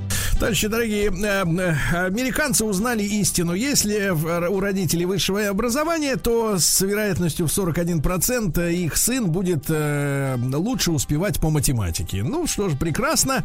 Э, Прекрасный вывод. Мы сегодня говорим о помощи э, в, в изготовлении ур- уроков. Потому что тут хорошая новость пришла. Э, Собственно, проблем нет, пишет Рома. Спасибо Гуглу и Яндексу. Не, им огромное спасибо, конечно. Слушайте, а в чем тогда состоит э, уро- делание уроков и вообще образование? А, Заключается оно, получается, в том, чтобы научиться пользоваться поисковиками. Ну да. Но в этом смысл-то, да, как бы вот в чем оно? да, оборудованием. Да. В чем? Оборудованием в виде пушек. Да-да-да. Так вот, э, Сашу давайте из Твери послушаем. Александр, доброе утро. Э, Доброе утро, Сергей Валерьевич. Доброе утро, Да. Влад. Отвечаю Саша. на поставленный вопрос. Э, Так. когда, Четко. э, я был маленький, учился сам, поэтому были разные причины. Первое, во-первых, это была советская школа, не надо забывать. То есть в 87 году я пошел, более коллективно все было, более ответственно. А вторая причина была то, что, ну, так получилось, что из не очень обеспеченной семьи был денег, у нас было немного, поэтому я с детства как понимал, вот чему научусь, и педагоги вбивали как бы в голову, так и пойдешь. А что касается... Но в каком уже, в каком классе вы поняли, что от ваших успехов зависит ваше будущее? Но нам практически с первого, со второго класса говорили, что ребята, надо пробиваться, ребята, надо пробиваться. А потом, когда наступили благословенные там или лихие 90-е, это как бы стало все очевидно, что э, помочь родители мне не могли, там какими-то связями и так далее. И поэтому я достаточно учился, но очень пом- помогали педагоги, да, то есть вполне можно было задержаться после уроков, я педагог мог оставить, что-то объяснить и так далее. Такого понятия, как Хорошо. репетитор, что там Саш, пол- Саш, а сейчас вот вы пробовали делать вместе с... У вас дочка, сын? Э, У меня и дочка, и сын. Так, и тут пробовали? самое интересное и начинается. Вот смотрите, как, э, когда ребё- дети учились в начальной школе, э, нам педагоги говорили, что у нас вот программа называется «Перспектива». Я думаю, многие слушатели про нее слышали. Вот. И нам говорили, что не удивляйтесь. То есть программа сделана таким образом, э, что она предполагает совместное, ну, как бы, э, участие родителей в образовании э, своих детей. Вот. И поверьте мне, э, как бы это безобразие какое-то. То есть я э, в начальной школе вместе со своим сыном клеил каких-то курочек, плел гобелены из, э, э, там, не знаю, из веников. Что, Жесть. что только не делал. Потому что Тихо ты, задания, жесть. ну, да. Погодите, тихо, это погодите. Это вы имеете в виду, что это не мужское дело? В этом смысле? Клеить. Это, ну, и мало того, что не мужской делает, а просто привел пример, потому что там были еще и другие занятия. Но еще знаете, что, друзья, хотел сказать? Все-таки вот я помогаю и одному, и второму делать как бы уроки, как бы не Да. вопрос, но тут другая причина. У них все-таки больше соблазнов, я думаю, вы согласитесь со мной. То есть в моем и вашем детстве не было такого количества контента, такого количества гаджетов. Давайте, давайте скажем честно, э, Саша, в моем детстве соблазниться можно было только с питым чаем. Вот, я имею в виду отвлечься, да, по телеку, по расписанию все шло, так сказать. э, Да, ну, я да, имею в виду, да, да. в любой момент суток э, развлечения не были столь доступными, как сейчас. Спасибо, да, Саша, я понял. Вот смотрите, из Пскова. Я бы очень хотела сейчас в первый класс, а, Владик? Такое все красивое, рюкзачки, пеналы, тетрадки, форма, как у принцесс. Ну, я не думаю, что коричневая форма вызывала у девочек, честно говоря, такое восприятие. Ну, ладно. Э, Учебники и рабочие тетради с выдумкой, иллюстрациями. Я, конечно, удивилась, насколько изменилась учеба за 35 лет. Раньше было просто. Решила пример, задачку, записала русский в тетрадку, прочла. А сейчас что-то невероятное сделали. И это еще первый класс. У меня был культурный шок. Я бы поучилась, но эти игровые моменты школы отвлекают, на мой взгляд. Сейчас внимание рассеивается на множество учебников, видеоуроков, доп. материалов из интернета. Учиться сложнее, но для меня взрослый. Зато интересно. Э, по коп непонятно. Вот, да-да-да. Еще раз. да. шифр. Понятно. да. Вот вам сейчас будет э, прекрасное сообщение с вашей родины, Сергей. Да, Здравствуйте. давайте, Знакомая делает уроки за сына. Сама пишет в тетрадь уроки, а он ее шантажирует тем, что если она не будет за него это это делать, то Так. сорвет ее мамы свидание с любовником. И все равно остается на второй год. Вот такая история. Представляете, Погодите, какая? так можно еще папу приплести, А дво- папы вдвое не- будут а папы пахать. нет, видимо. Ну, не важно. Когда любовник, тогда, знаешь, это самое... да. Вот еще сообщение. Давай, Настоящий да. программист должен сам сделать свой первый калькулятор. Понятно, понятно. А, Давайте Наташу из Давайте. Скоралы послушаем. Наташ, доброе утро. Здравствуйте, Сергей. Здравствуйте, Да. Владик. Да, Я очень да. рада, что дозвонилась. Вы знаете, Да. вас очень любят в Ешкарале, и каждое мое утро начинается с вас. Огромное вам Спасибо. спасибо, за вашу Спасибо. передачу. Наташ, не очень много времени, но вот э, как вы Да. помогаете там сделать Вы домашку? знаете, у меня племянница, я по- учится в восьмом классе. Я помогаю ей, когда нужно сообщение подготовить, требующее очень большого количества времени. Вы знаете, и узнаю для себя очень много нового и интересного. Ну, например, после вот э, поделитесь, э, поделитесь, Да. пожалуйста, знаете, открытием. Вот последнее задание по географии. Надо было составить сообщение именно о Мариэл. Природные какие-то достопримечательности и экономически развитое предприятие. Я выбрала один наш из района сырзавод. Вы знаете, пришлось покопаться в интернете, я узнала, что главный технолог, чтобы развить это предприятие и увеличить ассортимент сыра, он ездил по Италии, по Голландии, на Кавказ, выискивал там эти рецепты, записывал, внедрил. Вы знаете, у меня даже гордость за земляка, что я не Ну, знала. а тогда уж раз благодаря- столько отгрузили, как зовут-то сыродила? Сыродила, да. Путешественника. Сыродела зовут Сергей Черных. Уважаю. Вы знаете, Прекрасно, молодчина, прекрасно. человек Вот видите, когда... Видите, ну, при этом, Нат- Наташ, ну, это прекрасно, это просто прекрасно, да. Ну, вот набережные Челны Женя пишет, сыну четыре с половиной года. Вот, во-первых, хочу добавить и подчеркнуть, а, ну, это понятно, это не, не из этой оперы, свалилось сообщение недельной давности, к сожалению. П- Про жену писал. А, Легко решаю почти все задачи внучки по математике, физике, Да. химии. Советская школа. Вот хвалится товарищ. Советская школа, да-да-да. Вот. А, да, сегодня вот пишет грустный день, прощание со школой. Вот. А онлайн-формат, как бы он, так сказать, э, вот э, жалко детей, да. Ну что делать, ребят, что делать? Значит, теперь цифры, товарищи, цифры. А, 31,7. э, Им родители помогали делать уроки. И 68,5 сами, сами, ребята, вот такие цифры сегодня.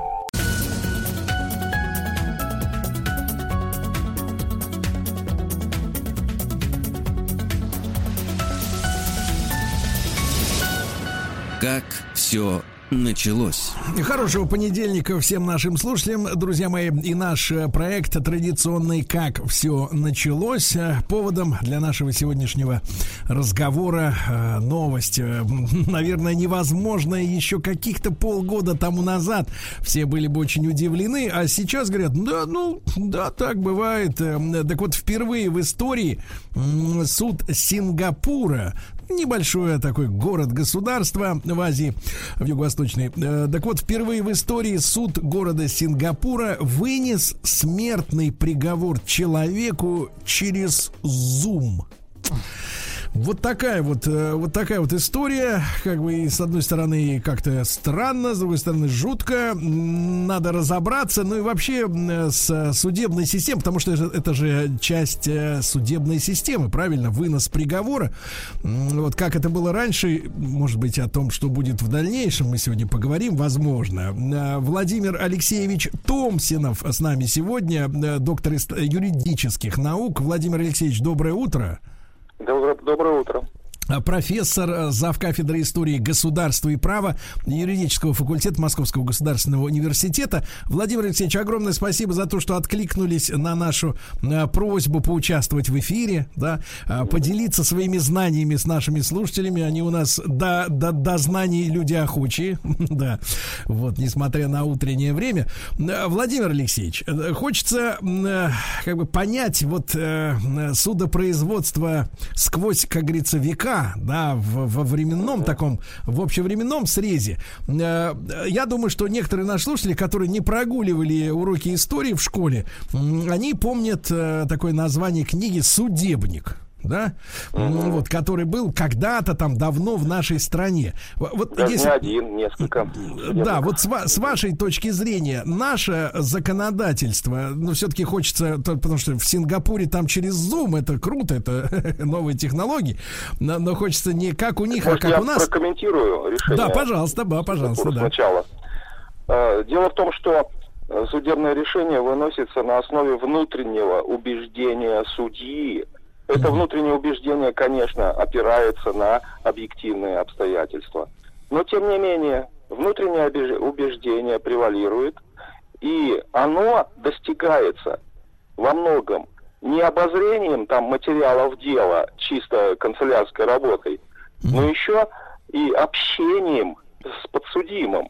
Так. И общение должно быть непосредственным, а не через Zoom, потому что судья на самом деле э, должен понять, что это за человек, как он относится к своему преступному деянию, а это можно только э, понять при непосредственном общении. Поэтому я очень удивлен решению Сингапурского суда. Дело в том, что, ну, другое дело, если бы речь шла о штрафе, тогда можно, наверное, выносить. Но в данном случае ничего не мешало отложить вынесение этого приговора. Вообще отложить судебное заседание и провести его в нормальном порядке. Да. Вот мое Владимир Алексеевич, ну а так, если футурологически, как говорится, обмыслить эту ситуацию, то следующим этапом по логике э, должен стать, э, должно стать вынесение приговора искусственным интеллектом. Ну, ну тогда выходит. Но дело в том, что э, все-таки подсудимым может быть только человек или юридическое лицо, если это предусмотрено законодательством. А вот вы интересную тему затронули, Владимир Алексеевич, внутреннее убеждение судьи, да, и какие-то формальные обстоятельства дела. А вот э, не хотелось бы, конечно, на, на цифры скатываться, но насколько вот, э, насколько это внутреннее убеждение может, например, давлеть над тем, что прописано в статьях Уголовного кодекса, да, или в какой-то практике процессуальной. То есть, насколько судья может далеко отклониться от э, буквы буквы закона, условно говоря, при своем убеждении внутреннем? Ну, он не должен э, допускать существенное нарушение э, процессуальных норм и материальных норм. Э, собственно, его выводы должны соответствовать обстоятельствам дела, материалам дела. И я думаю, что внутреннее убеждение сильно расходится с объективными обстоятельствами и с законом прежде всего, безграмотных и э, корыстных судей ага. в, в данном случае. Но э, надо понимать э, простую вещь, э, что закон это некая э, общая норма, которая э, плохо применяется к конкретным случаям. Нужно приложить большие усилия, э, чтобы ее приспособить, применить, истолковать, э, объяснить в, в применительных конкретному случаю. Э, поэтому вот э, судья должен э, строго следовать процессуальным нормам, а все-таки норма материального права. Он может, в общем-то, истолковать по-своему, если он видит, что общая норма не очень-то применима.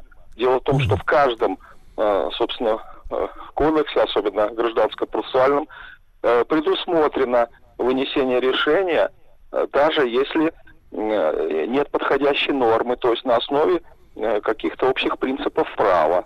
Угу. Это особенно в гражданских делах. В уголовных делах все-таки действует принцип нет преступления без указания на то в законе, нет наказания без указания на то в законе.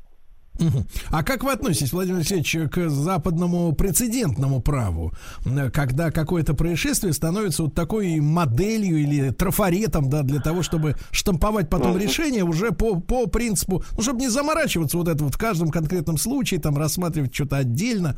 Вот есть фактуры, и все, и поехали. Ну, давайте все-таки с точки зрения здравого смысла подойдем к этому прецедентному праву. Это, я думаю, прежде всего миф. Ага. Принципа обязательности прецедента не существует на самом деле и существовать не может, несмотря на то, что это записано, э, в общем-то, в каких-то законодательных актах.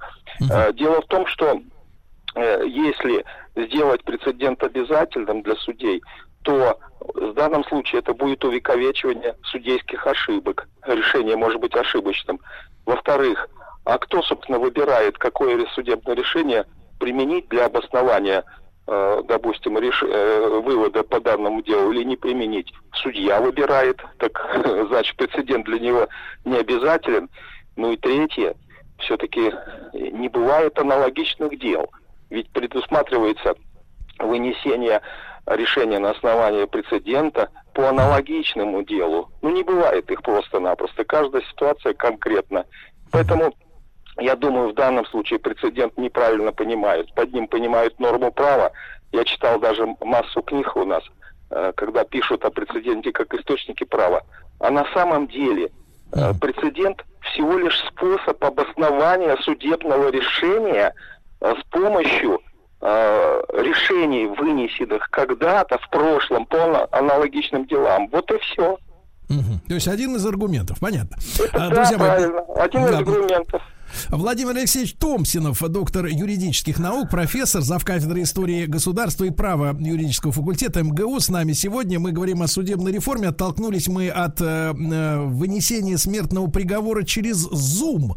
Это уже факт, который произошел в Сингапуре. И вот, Владимир Алексеевич, возвращаясь к такому к, к вопросу о, о нашей судебной системе, э, насколько вот как вы как вы оцениваете вот э, те первые да опыты Э, судебных систем, там в том числе вот мы книгу «Судебник» упомянули, насколько эта книга, ну вот в, в историческом контексте и в сравнении с аналогичными, так сказать, книгами, да, и кодексами европейских, например, стран, насколько, на, насколько она отличалась э, в гуманном отношении или, может быть, э, в каких-то интересных мелочах? Вот э, ваша оценка. Или мы шли в то время так э, голова к голове с остальными странами? Хорошо. Ну, во-первых, первым судебником была «Русская правда». Это да. она датируется где-то 2016-2017 годом. А, правда в данном случае термин используется э, в значении судебник. Ага. Это русский судебник, это первый. Так вот, в нем не было предусмотрена смертная казнь. В то Вообще. время, когда смертная казнь, в то время э, на Западе очень широко применялась. Далее, Русская правда написана бытовым русским языком, языком понятным для основного населения. А в то время законодательные акты на Западе многие писались на латыни. Солическая правда. Лекс Салика на латыни написано. И понимали только профессионалы, только узкая, узкая группа лиц, специально подготовленных или духовенство. А в России грамотность была всеобщая. Это показали исследования Виктора Викторовича Момонтова – Э, берестяных грамот. И показали исследования историка э, Янина в первую очередь. Э, далее, судебники издавались еще в 1497-1550 году и был непринятый судебник 1589 года. Что меня поражает больше всего? Для России характерна интенсивная законодательная деятельность. 13 век, вот уже, казалось бы, какая старость, старина, но множество различных юридических сборников. Э, интенсивная законодательная деятельность, и в то же время, если мы обратимся к русским пословицам, поговоркам, мы увидим очень негативное отношение к суду. Uh-huh. Значит, э, суд что дышло, куда повернешь, туда и вышло. Uh-huh. Масса. С чем это вызвано? Я думаю, это вызвано прежде всего тем, что в отличие, к примеру, от Древнего Рима, у нас суд все-таки был частью э, государственного аппарата или продолжением, допустим, э, власти э, правителей, часто местных. Он был слишком вкраплен вот в эту административную систему. А административная система носила ведь в значительной мере карательный характер, нужно было поддерживать порядок и суд использовался. Далее суд использовали в своих интересах более богатые, более сильные, против слабых. И поэтому суд не в достаточной степени выполнял свою функцию, главную, это защищать слабых. Вообще у нас судебная власть ставится на третье место, мы посмотрим в Конституции США, на третьем месте стоит. Я думаю, это неправильно. Судебная власть – это первейшая функция государства – Суд на самом деле, судебная система, это ткань государственности. Если нет настоящего суда, значит, на самом деле нет настоящего государства. И мы слишком много уделяем внимания президентской власти, правительственной, и слишком мало уделяем внимания суду. На Западе суд концентрирует в своей системе все лучшее, что есть в юриспруденции. Самых образованных, самых подготовленных, самых авторитетных юристов. А у нас наоборот. Все худшее, что есть в юриспруденции, почему-то оказывается вот в районных судах. У нас более-менее работает Верховный суд, особенно э, по гражданским делам. Поэтому э, очевидно, э, что э, вот пословицы, русские пословицы, поговорки отражают во многом реальность. И обратите внимание, и в дальнейшем для России была характерна интенсивная законодательная деятельность. 18 век это век беспрестанных попыток систематизировать законодательство. Да. А перед этим в середине 17 века, в 1649 году был принят вообще выдающийся просто памятник, соборное уложение. Написан прекрасным языком. Парадокс просто. Отрицательное отношение к суду и высочайший уровень развития правовой культуры при этом у нас, особенно законодательной культуры. Высочайший уровень развития юридической терминологии. Русская юридическая терминология на самом деле терминология самая высокоразвитая из всех языков. Она раньше всех развивалась, и она естественная. Она естественным путем складывалась, не искусственно, не путем заимствования из других языков. Посмотрите, владение выражает основную идею этого института. Владение – это обладание не самой вещью, а властью на вещь. На вещь. Возьмите собственность, очень хорошо. Возьмите понятие имущества вещи. Что такое имущество? Это та же вещь, но которую можно иметь, которая является предметом гражданского оборота. Я могу массу таких случаев привести. Да. И поэтому в XIX веке в России был создан просто выдающийся правовой памятник свод законов Российской империи э, в 15 томах. До сих пор непревзойденная кодификация. Ее осуществил Спиранский, о котором я написал книгу. Мы обязательно, э, обязательно, Владимир Алексеевич, да-да-да, отдельно об этом поговорим. А вот что касается Петровского времени, вы упомянули, да, уже вот 18 век, а с Петр же у нас великий реформатор был, наверняка и в законодательной сфере тоже он э, что-то привнес. Да, он э, издал огромное количество законодательных актов. И именно во многом из-за реформ Петра, вот из этой интенсивной деятельности возникла потребность э, создать некий свод единый. Правда, три попытки, которые при Петре были осуществлены, окончились неудачей. Но главное, э, Петру приписывают судебную реформу. И вот я хочу обратить ваше внимание. Ваша передача посвящена судебной реформе, вы сказали, да? Да, да, да, конечно. Значит, э, посмотрите, на самом деле первая судебная реформа, но с оговорки, в России была осуществлена а, только, вернее, началось ее осуществление а, только с 1864 года. Вот все э, э, преобразования, которые называются судебными реформами в исторической литературе, э, на самом деле это были преобразования административными. И в рамках этих административных преобразований одновременно преобразовывался и суд. Ну, вот самый яркий пример, где, собственно, была воплощена юридическая э, форма э, судебной реформы во времена правления Екатерины. В учреждении управления э, для губерний и в 1775 года. И если мы обратимся к Петру, то тоже на самом деле он проводил административную реформу. Но суд был связан с администрацией, с управлением. Судебная власть не отделялась от власти еще исполнительной, административной. И поэтому это одновременно была судебная реформа. Она началась где-то шляться в 1717 году, закончилась в 1723 году. Есть очень хорошая э, книга Олега Дмитриевича Серова, прекрасного исследователя, так называется, «Судебная реформа Петра I». Он поднял в архиве эти акты. И вот мы что видим там? Записки писались, допустим, записка Генриха Фика э, о том, что э, необходимо преобразовывать суд – а в законодательных актах мы видим преобразование именно администрации, а совсем не суда.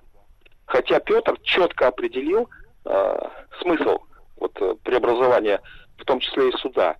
Э, смысл это сделать решение дел быстрым и э, в то же время водворить правосудие.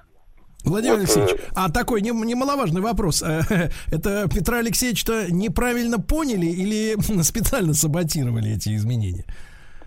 Ну, мы же видим, как ведет себя бюрократия в настоящих условиях. Глава государства издает распоряжение, допустим, о выплатах врач- врачам, э, и оно просто не выполняется, причем даже после третьего, после четвертого э, указания.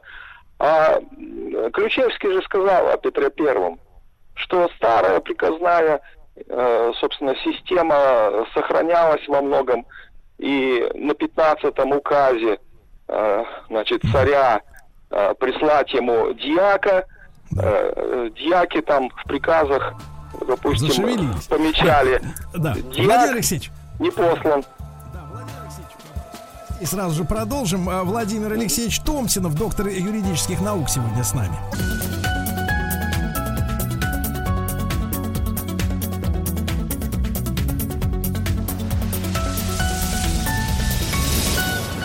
Как все началось? Друзья мои, о судебной э, реформе, о судебной системе мы сегодня говорим в проекте «Как все началось». Э, Вы знаете, что впервые в истории суд Сингапура вынес смертный приговор через приложение Zoom. И с Владимиром Алексеевичем Томсиновым мы сегодня с доктором э, юридических наук эту тему обсуждаем, с профессором м.г.у. Владимир Алексеевич, ну и прервали, как говорится, вас на полусловие. 15 запросов дьяка, да, Петр Первый отправил своим подчиненным, а, так сказать, желаемого результата не получил. Да, бюрократия не подчинялась, и э, он неоднократно э, говорил, что пренебрежение законами подобно государственной измене. Но ничего не помогало. То есть э, бюрократия практически топила во многом его замыслы. Но, правда, надо признать, э, многие замыслы были не до конца продуманными его. И, к примеру, неисполнение указа о единонаследии, которым э, в 1714 году вводилось, вводился майорат, то есть когда наследовал имение только э, старший сын, оно не исполнялось по другой причине, оно противоречило русским традициям. В русских традициях было каждому э, сыну дать какую-то часть имения. Вот. Поэтому... Да, Владимир Алексеевич, а вот важный вопрос. Ваш, э, ваша такая вот личная точка зрения, ну, конечно, прежде всего, как зав кафедры истории государства и права, вот эта пресловутая бюрократия, что нас и сегодня до сих пор волнует, да, вот эти вот, э, ну, некоторые, скажем мягко так, пробуксовочки, да, пробуксовочки. Это связано с тем, что у бюрократии существует некий коллективный разум, как у стаи птиц или там, например, у муравьев, которые знают, что надо делать, но каждому отдельно телеграмму уж не присылают, ты делай это, а ты то. Или какая-то стая рыб под водой, вот они синхронно работают. Или есть некий такой, как говорится, теневой альтернативный центр, э, который рассылает указания, что, как относиться к распоряжению царя. Нет, э, разумом это трудно назвать, это, скорее всего, интересы. Но вы вот правильно заметили, что может быть какой-то другой центр власти. И бюрократия, конечно, зная о существовании его, ориентируется больше на этот центр власти. Нет, Понятно. безусловно, Понятно. это э, требует э, изучения. Но я думаю, э, глава государства обычно сам виноват в том, что его бюрократия, ему бюрократия не подчиняется. Он проводит неудачную кадровую политику. Он не реорг- реорганизует бюрократию так, как положено. Ведь на самом деле, и вот в этом смысл, кстати, был реформ Спиранского, нужно устроить бюрократию так, чтобы бюрократы подчинялись законам, а не другим лицам. А если, собственно, создается персонифицированное государство, где личность э, властителя или правящего играет преобладающую роль, то мы обязательно столкнемся вот с этой неразберихой, с этим неподчинением бюрократов главы государства, главе государства. И Владимир глава Алексеевич, государства в этом случае просто номинальным становится. Да. Владимир Алексеевич, а вот эта реформа, да, Спиранского, 1864 год, когда у нас появились присяжные, а, на что... реформа- а, Да, Это на была какой... реформа не Спиранского, а Спиранский э, к этому времени умер. Он реформу э, проводил э, в 1809-10 годах. Но э, Спиранский заложил основание э, судебной реформы. Очень удивительно. Это своим проектом создания училищ правоведения. Понимаете, что такое суд? Суд это прежде всего судьи, это кадры. И если мы не имеем вот сейчас э, действительно квалифицированных квалифицированного судейского корпуса, мы, собственно, и судей как корпуса не имеем, как организации, э, которая бы сама следила за тем, как ведут ее члены себя. Если мы этого не имеем, то вот поэтому и суда в сущности нет. А Спиранский это хорошо понимал.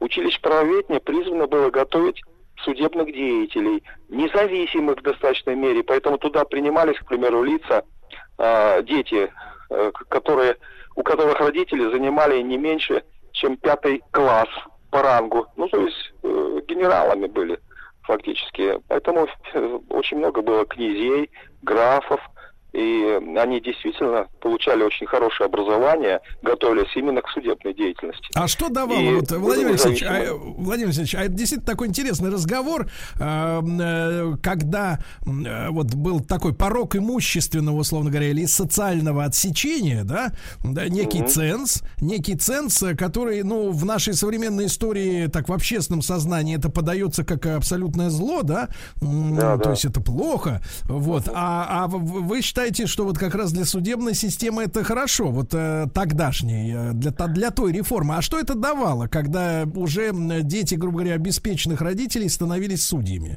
Это не подкупность? Ну, здесь э, скорее не имущественный ценз, а статусный.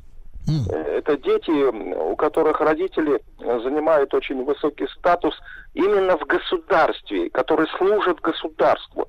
То есть это семья служителей государству. У них уже заложено определенное мировоззрение. Служить не правителю, а государству. И это во-первых.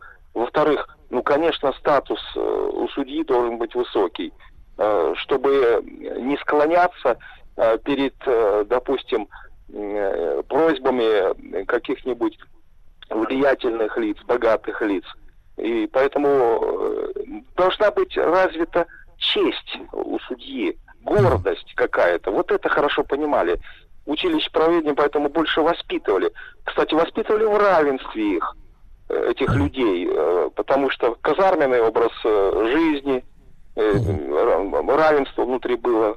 Кто ты, князь ты или не имеешь вообще какого-нибудь даже графского достоинства, все равно в казарме живешь, одеваешь одинаковую шинель, там родители выстраивались перед кабинетом директора – с просьбой разрешить хотя бы горностаем подшить шинель, ведь зимой холодно и так далее. И вот представьте себе, об этом факте очень часто умалчивают историки и просто не придают внимания, э, значения. Ко времени, когда была запущена судебная реформа, а началась она, конечно, не 20 ноября 1864 года, когда были приняты эти э, основные судебные уставы и э, установления, вернее, учреждения судебных установлений, а началась она только с апреля 1866 года. Понадобился еще один акт принимать 19 октября 1965 года о реализации этой судебной реформы. И вот к этому времени мы имели более 400 подготовленных судебных деятелей. Вот в этом училище правоведения. Представьте себе, э, за 30 лет э, сумели подготовить. И поэтому э, реформа получилась удачной по одной простой причине – Э, новый суд был наполнен новыми людьми. А самое главное, я вообще-то не считаю это в полной мере реформой. Это реформа отчасти была. Реформа – это преобразование старого. А здесь ведь старое просто отбрасывалось. Ведь э, реформа это в сущности началась э, с разработки общих положений, э, или как они назывались, основных положение преобразования судебной части в России. Они были утверждены императором 29 сентября 1862 года. Вот там первое положение. Власть судебная отделяется от исполнительной, административной и законодательной.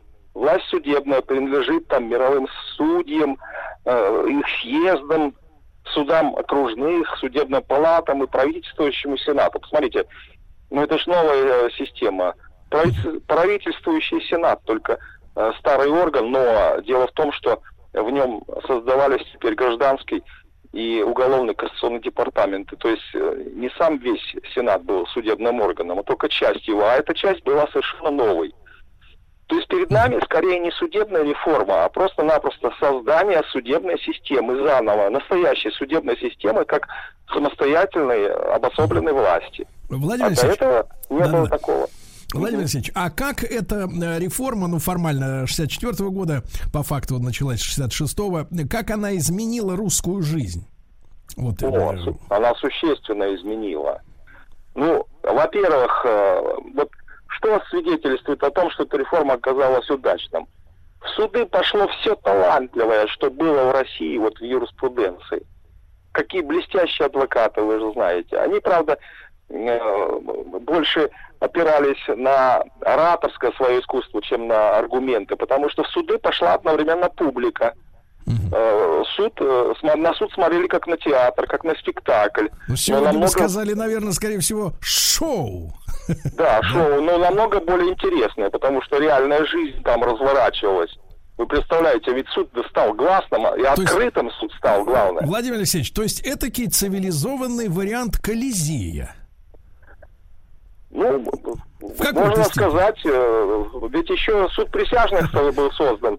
Суд стал состязательным, теперь даже просто интересно было смотреть столкновение аргументов, столкновение личностей. Представьте себе, судьи личности и адвокаты личности. Какой интересный был тогда суд сразу же. И откуда, как будто из-под земли это взялось, откуда это выросло. А дело в том, что э, последние пол, э, полвека практически э, бюрократия наполнялась действительно образованными людьми с университетским образованием. Хотя Пушкин о Николае Первом говорил хорош, хорош, а дураков на 30 лет наготовил. Но все-таки в министерствах э, были сосредоточены люди довольно высокообразованные. И, Владимир Алексеевич, э, а тут важный вопрос вот такой. А, хорошо, адвокатам, адвокатам э, хорошо, гонорары растут, э, судьи тоже, ну, в общем-то, на своем месте, публика радуется. А в плане вынесения приговоров, вот э, в- кроме шоу, э, сама, сами, сами изменения в целом жизни, вот да, произошло из-за этой Нет, реформы? ну, конечно, конечно, судебное решение. Я смотрю, вот я просмотрел, там где-то больше 30 томов было издано этих э, постановлений гражданского кассационного департамента правительствующего Сената. И я обратил внимание, очень много решений выносилось в пользу крестьян против дворян. Вы представляете, действительно обездоленные люди, слабые, они получили защиту от, э, собственно, наглости сильных, от притязаний. В суде именно. Ведь в суде присяжных, ведь к этому времени, ведь э, к, к этому времени освобождены были крестьяне. И одной из э, предпосылок э, судебной реформы освобождения крестьян. 23 Владимир миллиона свободных. Владимир Алексеевич, после короткой, короткой рекламы мы продолжим. И очень важный вопрос, ведь эта судебная реформа как раз совпала с ростом и революционного движения в России. Есть ли тут корреляция? Об этом поговорим.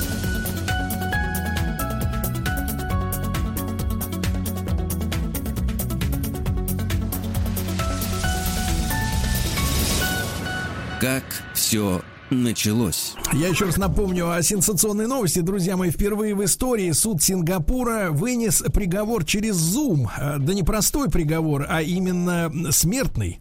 Вот такая вот новая реальность. Мы сегодня, в принципе, о судебных, о переменах в судебной системе говорим с Владимиром Алексеевичем Томсиновым, э, доктором исторических наук, профессором МГУ. Э, Владимир Алексеевич, и вот вопрос, который вот напрашивается, да, ну так сопоставляя процессы, которые происходили вот в русском обществе, э, э, так сказать, царская власть поделилась, условно говоря, с присяжными какой-то там отчасти, да, может быть, э, ну, образно говорю, э, так сказать, силой, э, какими-то полномочиями, начали выноситься все больше оправдательных приговоров или в пользу слабых, и в это же время как раз э, с в- с 60-х годов 19 века начинает набирать обороту, обороты революционное движение. Вы не видите вот э, какой-то связи между двумя этими процессами? И Ну, если видите, то в чем? скажу, вы задали ключевой просто вопрос. Главный вопрос, когда мы, э, допустим, э, пытаемся объяснить крушение Российской империи, крушение СССР. э, советская власть предпринимала титанические просто усилия по повышению образованности населения. Действительно, у нас была лучшая школьная система образования, это по признанию американцев. И попала в противоречие образованнейшее население и отсталая э, политическая система, система принятия, прежде всего, э, государственных решений без участия населения. Ну, то же самое в России. Что означало создание вот нового суда? Это означало, что самодержавная власть поделилась с обществом судебной властью. Суд создавался ведь одновременно как общественный институт.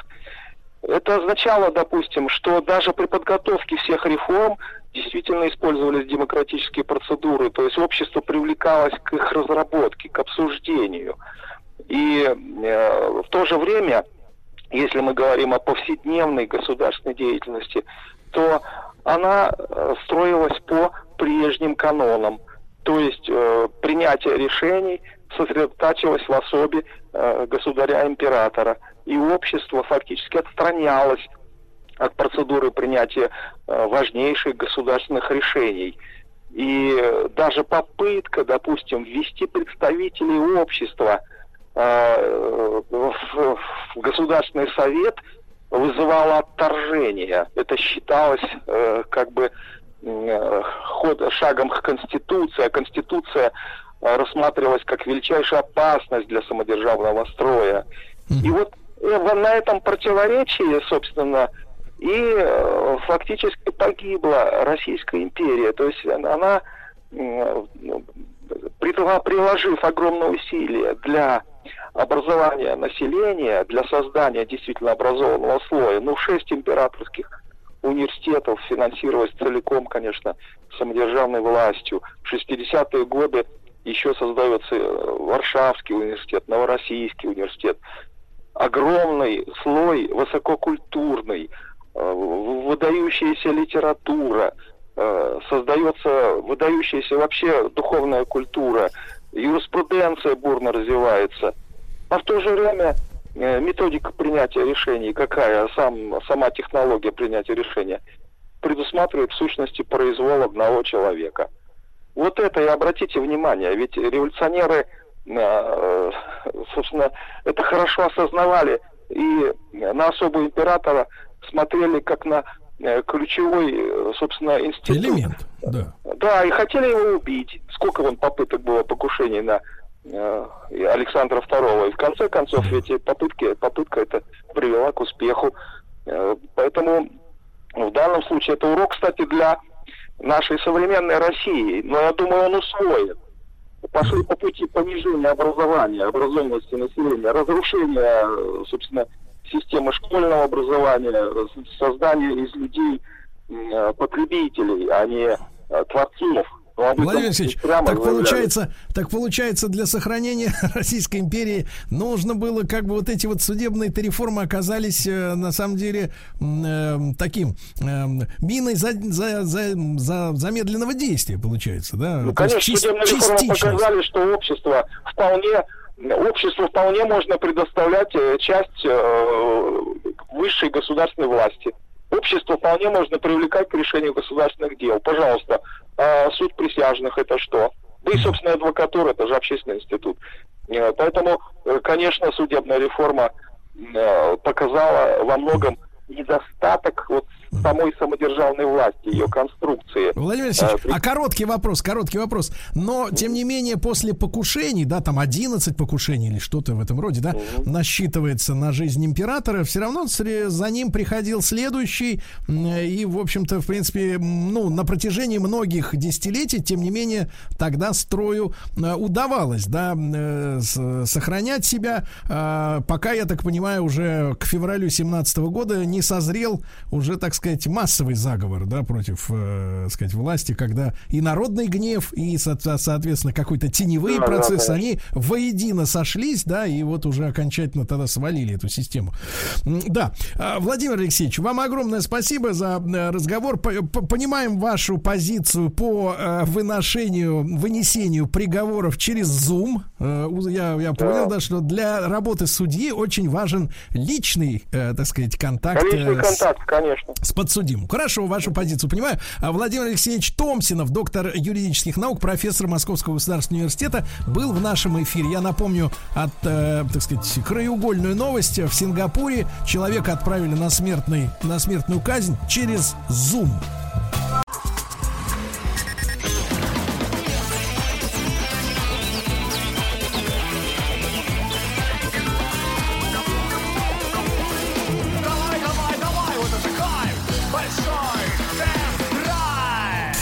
Друзья мои, итак, большой тест-драйв, понедельник и рубрика «Небывальщина». Небывальщина. Невероятная. У микрофона impossible, как говорят наши друзья индусы. Impossible. Они сейчас Да. отдыхают, индусы. Да-да-да, у микрофона появляется сам ЗИЦ-председатель нашей всей организации Рустам Иванович. Значит, случилось что-то страшное. Да, Рустам Иванович, доброе утро. Доброе утро, Сергей. Доброе утро, Рустам Влад. Иванович, Доброе утро, уважаемые Да, радиослушатели. да, да. Я не ошибаюсь, потому что, во-первых, Рустам Иванович был отравлен врагами на выходных. Да, да, да. Они знали, что Рустам Иванович, почему его нет в эфире? Потому что у него другая важная миссия, и если его отравить, то и та миссия тоже загнется. Вот, но ничего, ничего. Кстати, так Рустам Иванович хотел поддержать малый бизнес. Хотел поддержать малый бизнес, да, поддержать, так сказать, Поддержал изготовителей Сергей Валерьевич. фастфуда, а они его за Пиццы. это траванули, траванули. Вот так, да. Это к вопросу, где был Рустам Иванович, по крайней мере, в субботу. Вот. Ну, когда нас не было в эфире, мы отдыхали. Рустам Иванович, вопрос такой. Сегодня с утра сама собой возникла, во-первых, тем, хочется многое спросить. Вы понимаете, вас потом опять не будет месяца два, да, поэтому хочется сразу все вопросы закрыть. Во-первых, во-первых, э, Тим Керби. Да, да, Тим да. Керби меня спрашивает, знаешь, вот э, всегда для для аудитории, вот люди, которые говорящие головы, например, в телевизоре, они думают, что они отвечают там за все. Я людям объяснил, что это не так. А вопрос, насколько, к сери- насколько глубоко уволен Тим Керби? А хорошо, можете не, не отвечать, Судя хорошо? по паузе, очень глубоко. Хорошо, так очень, так, так глубоко, что ответ не может вернуться оттуда. Да, сигнал. Значит, и второй вопрос, когда мы наконец отдадим нашим слушателям замечательным наш Четверг. автомобиль и в четверг из гаража Да, мы с вами договорились об этом. В четверг, друзья мои. Ну и сегодня мы решили, что в нашем, в нашем специальном выпуске, хотя нет, он не такой специальный, периодически к нам и в былые благо, в благонадежные времена приходили в До гости. карантинные. Да, участники авторынка. И, ребятушки, вот э, честно, меня уже начали э, тормошить э, наши слушатели, наши подписчики, наши читатели с вопросом, Сергей, где новые тесты, да, в большом тест-драйве, на что я резонно ответил, что вместе с каршерингом и со, со многими другими видами взаимодействия людей и бизнеса закрылись э, на неопределенное на тот момент время гаражи, а, значит, пресс-парков, да, откуда, собственно говоря, все автожурналисты, публицисты вроде нас и блогеры э, черпали э, новые автомобили. Э, Вот, пока что, я так понимаю, единой какой-то команды открываться не было. Каждый автопроизводитель сам решает, как он будет, так сказать, взаимодействовать с журналистами и прессой. Но такой при- приятный звоночек вроде бы на этой неделе начинают наши, соответственно, ангар большого тест-драйва начнет пополняться, да, потихонечку. Да, да. Вот, э, это хорошая новость. А во-вторых, мы решили посмотреть сегодня, это главная тема нашего большого разговора, как вообще себя чувствует э, автомобильный рынок в стране и в мире, А, какие новшества нас ожидают, потому что вы уже слышали известия о каршеринге, что машины будут выдаваться минимум на 5 дней подряд в одни руки, чтобы после этого пользования этого автомобиля, ну, видимо, на рабочей неделе, а, владельцы этих э, транспортных средств могли продезинфицировать салон и иметь м, гарантии перед следующим пользователем, что никакой заразы на руле, э, значит, воздухозаборник, На педали. воздуха... Да, ничего, машину. ничего нет. И вот сегодня мы решили посмотреть э, из первых, как говорится, уст пос- получить информацию, а как живут и поживают наши корейские партнеры, да, Рустам Иванович? Да, и у нас Да, сегодня и- в гостях Да. а, Калецов Алексей, управляющий директор о Hyundai Motor СНГ и, а, ну, наша хорошая знакомая, не будем этого скрывать, Юлия Тихонравова, а, руководитель группы по связям с общественностью Honda Motor СНГ. А, коллеги, доброе утро. Доброе утро. Аудиозум, аудиозум, да. Да-да-да. Аудио. Да. Вы меня А, слышите хорошо? Да, Мы да. вас прекрасно Алексей, слышим. доброе да. утро. Э, Друзья мои, друзья мои, сразу скажу нашим слушателям, они могут задавать вопросы, пожалуйста, плюс 7967 все, что вас интересует относительно авторынка. Ну и давайте с программным докладом прежде всего, да, э, как говорил Владимир Ильич Ленин, о текущем моменте, товарищи. Э, Алексей, тогда можно начать с вас. К Как трибуне вы... приглашается, да, к трибуне приглашается. Да. Э, Да-да, к трибуне приглашается, и надо, знаете, вот, а, вот у меня все есть, сейчас я постучу вот так вот. Прошу выступить товарищу, товарища э, Калицева, приготовиться Тихонравовой. Да, еще раз, доброе утро, уважаемые слушатели, уважаемые ведущие. Э, Рад, что у вас такое замечательное настроение. Слушай, просто э, это очень приятно, потому что если говорить про ну, в целом автоиндустрию, сейчас, конечно, ну, как и у многих отраслей, э, не- непростое время. Мы э, очень сложно пере- пережили апрель, потому что падение рынка было на более чем на 70%. процентов. Это было связано э, в первую очередь с, ну, с карантинными мерами, с тем, что практически, если брать наш бренд, вся дилерская сеть была закрыта, но начиная с 20 апреля начался постепенный вывод э, дилеров из состояния закрытого в состояние открытое, постепенный, да, ну, это от региона к региону очень по-разному. И на сегодняшний момент, э, в мае, естественно, эта тенденция продолжилась, и сейчас мы можем констатировать, что порядка 85% наших сервисных станций сейчас работают, и где-то порядка 55-60% дилерских центров в полном объеме работают. Соответственно, Алексей, Алексей, тогда вопрос, а, а какую, как говорится, схему, знакомое слово по 90-м годам, а какую схему работы легальную вы выработали для того, чтобы вот э, сейчас иметь цифру 85%? А, Ну, на самом деле, это зависит, зависит от позиции э, конкретного каждого региона. И они определяют список перечень предприятий, которые могут работать. И в нашем случае вот сервисы даже в Москве и Московской области сейчас сервисы, начиная с прошлой недели, открылись. Шоурумы пока закрыты, но мы ожидаем, что в ближайшее время тоже шоурумы э, наших дилерских центров откроются. Поэтому здесь это э, э, лежит плоскости взаимоотношений дилера и региональных властей. Но, тем не менее, по сравнению, с, как говорится, с мирным временем, какие-то новшества же есть. Вот в тех регионах, где, где непосредственно шоурумы открылись, а, как вот там поставлена работа, Ну, как говорится, по-новому? Естественно, естественно, вы знаете, ну, на самом деле, для нас немножечко странно вообще, что автобизнес э, записан в такой вот э, э,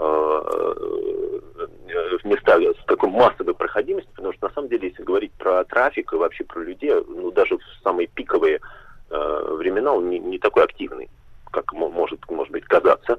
Вот. Но, тем не менее, сейчас при открытии, конечно, мы полностью э, используем э, методику э, рекомендаций Роспотребнадзора, да, там это и дистанция, и, и вот масочный режим, и в целом, в целом запись более разряжена она по, по сравнению с тем, что было, но, тем не менее, все привычные операции, они выполняются в, в полном объеме, то есть и люди, конечно, сейчас особенно, ну, пропустив вот этот сервисный период, сейчас очень ну, вернулись. Что Очень наши активно сервисы- сливают тормозную жидкость, я понимаю. Именно, именно, именно. Алексей, Алексей, а как теперь, э, как теперь устроено тогда сервисное обслуживание? Потому что я вот могу рассказать, да, я, я не знаю, Ивановичу я еще не успел рассказать, он в прошлый раз был в марте в эфире, сейчас вот он э, в мае, да, в конце, в следующий раз по графику в августе. Не успел рассказать, Иванович, у меня села батарейка, короче, в пульте, ну, а в этом, в брелоке, ну, от машины. Села батарейка, да, машина стала орать, что замените батарейку, и тут вдруг оказалось, что эти торговые центры-то закрыты, а все вот эти будки маленькие, да, вот эти вот маленькие пятачки, где меняли батарейки в часах, они все перезакрывались. И я такой немножко как-то и на измене, потому что а, понятно, что машина сигнализирует о э, дефиците энергии в батарейке заранее, но однажды наступит тот момент, когда ты однажды подойдешь, а батарейка сядет полностью, да, и ты такой будешь стоять и кукарехать. И оказалось, к моему удивлению, что м, в, э, на, на заправках продается огромное количество батареек всевозможных форматов, но та, которая была нужна мне, не было ни на одной из трех. Ну, в общем, искать пришлось по-страшному, да. Вот скажите, действительно наплыв идет, да, людей, которые Ну, э, действительно, делают... сейчас как Вы знаете, если, если говорить вот, ну, про регионы, может быть, это в меньшей степени, потому что там волна уже наплыва ну, спала, потому что они работали уже э, начиная с апреля. Но вот в Москве, конечно, на первых, вот, первой неделе, конечно, ожида- ну, наблюдается э, ну, наплыв очень серьезный, потому что людям надо менять резину, делать ТО и прочее. Мы, конечно, как бренд, мы продлили, то есть на клиентов никак не сказано, не скажется вот э, то э, невозможность приезда в сервис, я имею в виду на гарантийных наших обязательств, то есть мы продлили на три месяца э, все гарантийные обязательства, поэтому это с нашей стороны никаких проблем нет. Вот, но тем не менее, просто физически народу достаточно много, но мы рассчитываем, что где-то к концу мая наплыв немножечко спадет, и А это- как это вы, более э, нормальное русло пройдет. Алексей, как вы поставили работу, как говорится, с дезинфекцией? Во-первых, э, работники это важно, правильно? Если они вы, вы- бу- будут выбывать, они, соответственно, это, это убыток. Но и покупа- потребитель должен получить, как говорится, стерильный автомобиль. Вот дилерским центрам конечно. пришлось завести свою такого отдельную должность от начальника очистки от вирусов?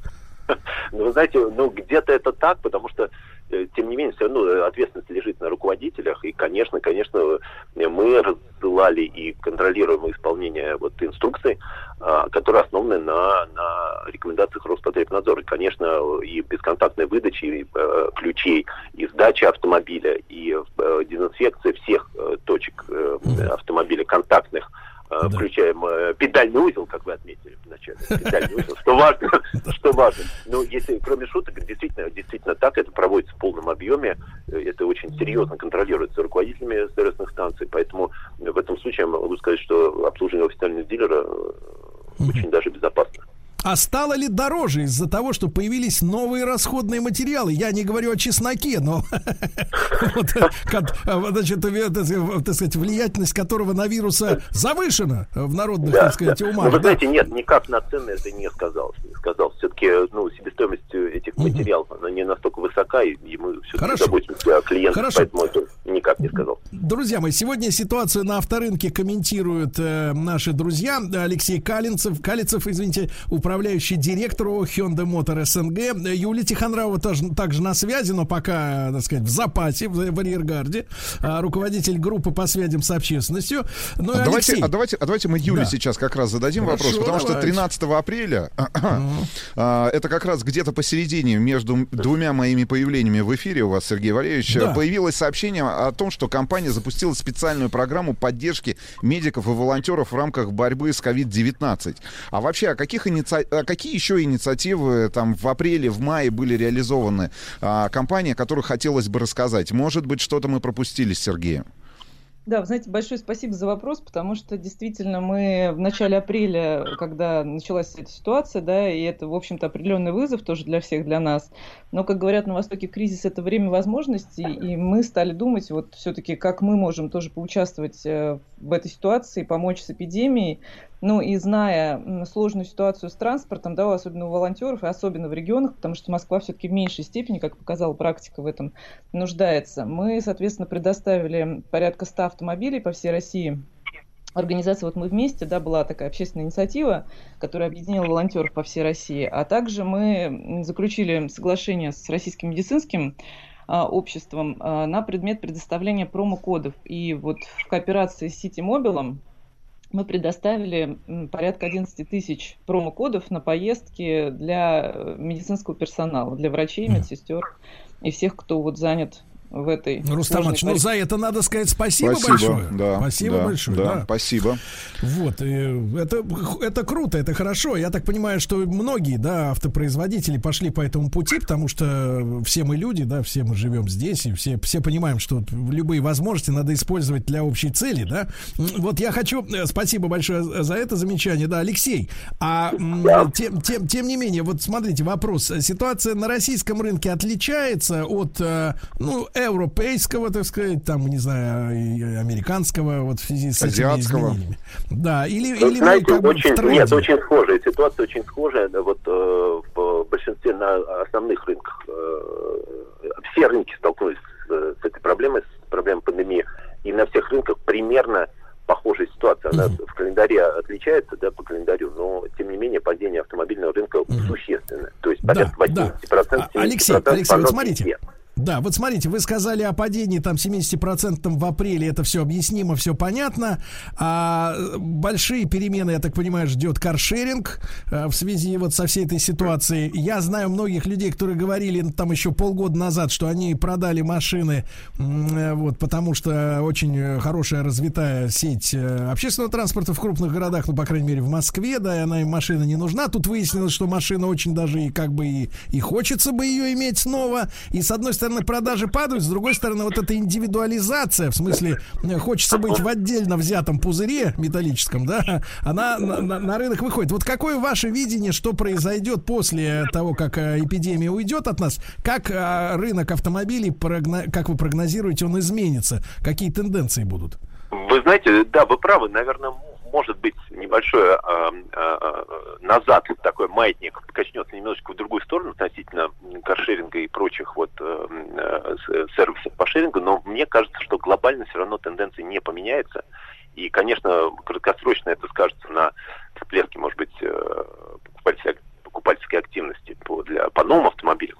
Но глобально мне видится все равно, э, что, что рынок, рынок будет э, ну, развиваться и именно в- так, как то, как вот так, как он развивался сейчас, с этого э, мы активные участники этой новой трансформации. Мы с наш проект вот Hyundai Mobility, который мы запустили да, год назад, показывает и что сейчас спрос на наши машины, он сейчас очень сильно растет.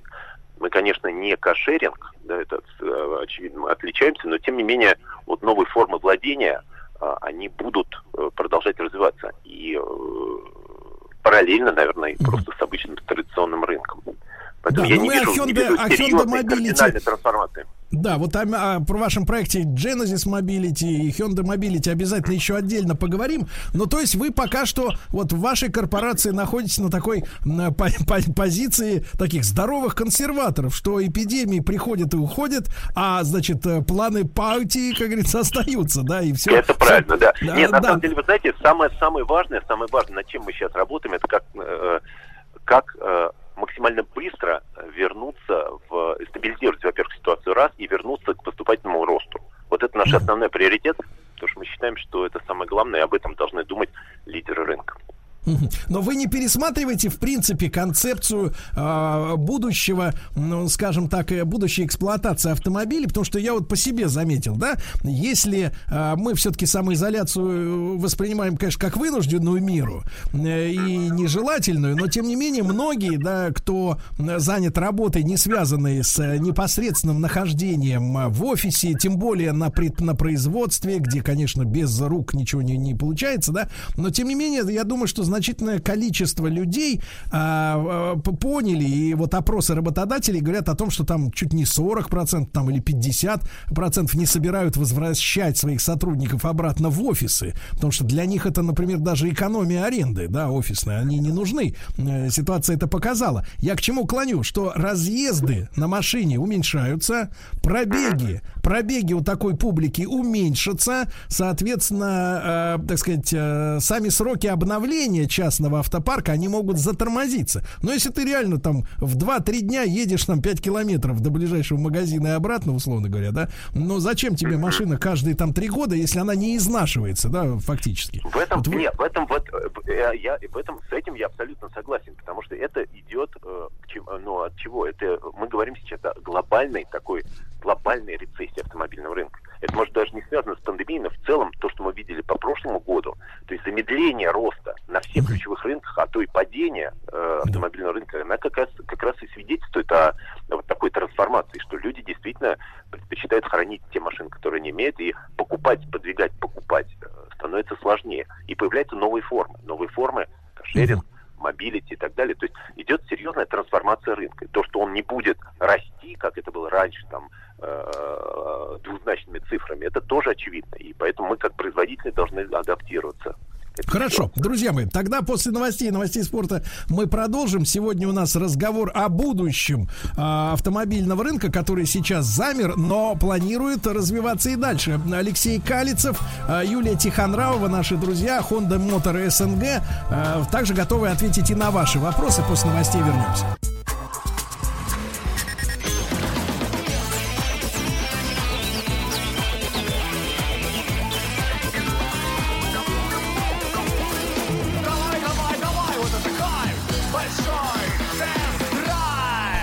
Друзья мои, да, сегодня в большом тест-драйве специальный э, большой разговор о будущем. Да, Да, мы сегодня говорим о том, каким будущее видят наши э, э, друзья, э, Партнеры. друзья, да, наши партнеры. И я прошу вас, Рустам Иванович, очень четко, четко в эфире с вашим хорошим микрофоном произнести слово Hyundai. Вот, потому что Hyundai Motor СНГ. Да, да, да, не должно быть никаких разночтений, понимаешь ли, и перекликаний с другими брендами.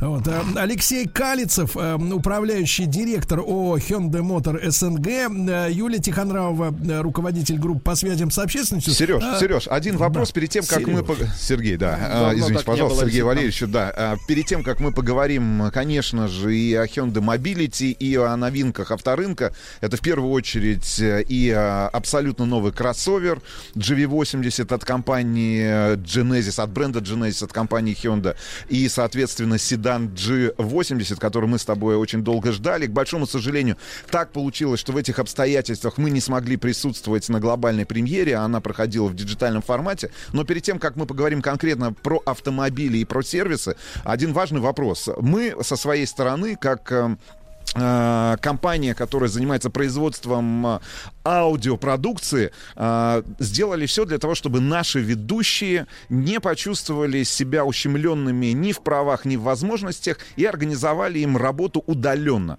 Э, Именно так сейчас э, работает Сергей большинство, 99% наших ведущих, которые выходят в эфир из дома, из своих домашних студий. Вопрос к Алексею, к Юлии. Как была организована работа офиса компании Hyundai в эти последние два месяца? А, какие, ну, не знаю, выводы были сделаны? А, какая забота дополнительная может быть? Да? Какие еще инициативы в отношении сотрудников были реализованы? Вот Сергей работает в бане. Не знаю, работает ли кто-нибудь из этого слова. сотрудников э, компании Hyundai Motor СНГ в бане. э, Замечательная локация. Замечательная. Банный комплекс. Но в нашем случае мы все-таки ну, пока до этого не дошли. Вот. Но, э, тем не менее, наш, э, наш офис э, полностью работает э, ну, в удаленном режиме. Во-первых, он не прекращал работы ни на один день. И мы э, все наши процессы проработали с, э, с нашей IT-службой таким образом, чтобы не останавливать э, ни один из них. Поэтому я должен сказать, что в целом я доволен, как работает у нас офис, компания. Ну, В этом смысле. Алексей, в этом смысле снизились как-то вот э, э, производительность э, или наоборот э, Вы улучшилась? знаете, ну, э, сложно это оценивать. Все-таки там э, два месяца это не такой большой срок, чтобы как-то с- судить. Но, с другой стороны, мы видим, что я, во всяком случае, вижу, потому что, как у нас все проходит, что бизнес-процесс не останавливается, они движутся практически в том же в том же русле. Конечно, не хватает коммуникации, да, вот такого живого общения, и особенно это э, критично для тех людей, кто только-только пришел, например, кто вышел к нам на работу там, в феврале, в марте, а мы сейчас серьезно расширяемся, там у нас появляется много направлений, новых направлений бизнеса, и, конечно, э, человек, который вновь приходящий на удаленке, конечно, он очень сложно ему адаптироваться вообще и как бы понять культуру предприятия, поэтому все-таки офис он нужен, но э, с другой стороны, вот в текущих обстоятельствах мы работаем, я считаю, достаточно эффективно. Да, Без да, Алексей, не, не могу не спросить о, о собственниках э, ваших, э, вашего офиса. А, Пошли навстречу, как-то снизили арендную Вы ставку, знаете, за- мы сейчас заморозили. еще, так как у нас с ними такие ну, достаточно длительные связи, связывают отношения, то мы сейчас э, с ними как раз в переговорах относительно ну, переносов арендных платежей. Да, такие переговоры есть. Вот, но пока результаты пока нет. Еще один вопрос тогда. договоримся. Да, Алексей. А есть уже понимание, а кто вернется в офис? Ну, кто из сотрудников? Какие службы, какие Ну, подразделения, департаменты, да. А, а- а- и сотрудники, которые останутся все-таки работать уже в удаленном формате. Вы знаете, как только вот, ну, официально, официально мы попадем в перечень э, организаций, которым разрешено вот, ну, непосредственно такой очный формат э, трудовой деятельности, мы, я думаю, будем постепенно, мы планируем постепенно вводить сотрудников, не сразу всех. То есть и э, сейчас как раз мы разрабатываем план, э, какие департаменты, кто в каком количестве должен присутствовать именно в офисе. Вот, но учитывая требования Роспотребнадзора, это будет 100% вот поэтапный вывод сотрудников. И э, второе, возможно, некоторые сотрудники вообще останутся достаточно длительное время на удаленке. Вот мы не знаем, как заманить Сергея-то теперь на Да, пятую улицу Имского а- поля. Алексей, если я, я не знаю, за- зна- заходите ли вы, все-таки вы руководитель, э, вам может быть как-то не с руки, но если бы вы зашли в кладовку и посмотрели, сколько осталось нетронутых сахара, кофе, чая, понимаете, это же просто бюджет, бюджет Клондайк. какой-нибудь Да, да, да, да. кооператива Да, это- средней руки, понимаете, какая экономия, да? Вот, хорошо, это вопрос, правда. да, вопрос про все-таки будущие формы. Мы еще в прошлом году, и мы действительно заинтересовались, э, я искренне сам заинтересовался вашей историей под названием Mobility, да, вот Hyundai э, в- Mobility. В, исполнении Hyundai, да, Genesis и Hyundai Mobility, да, когда ты являешься, ну, условно говоря, ты за некую сумму э, покупаешь право пользоваться автомобилем в течение года, как я это помню, давайте, я как помню, а вы как, как надо, да, меня Да. поправите.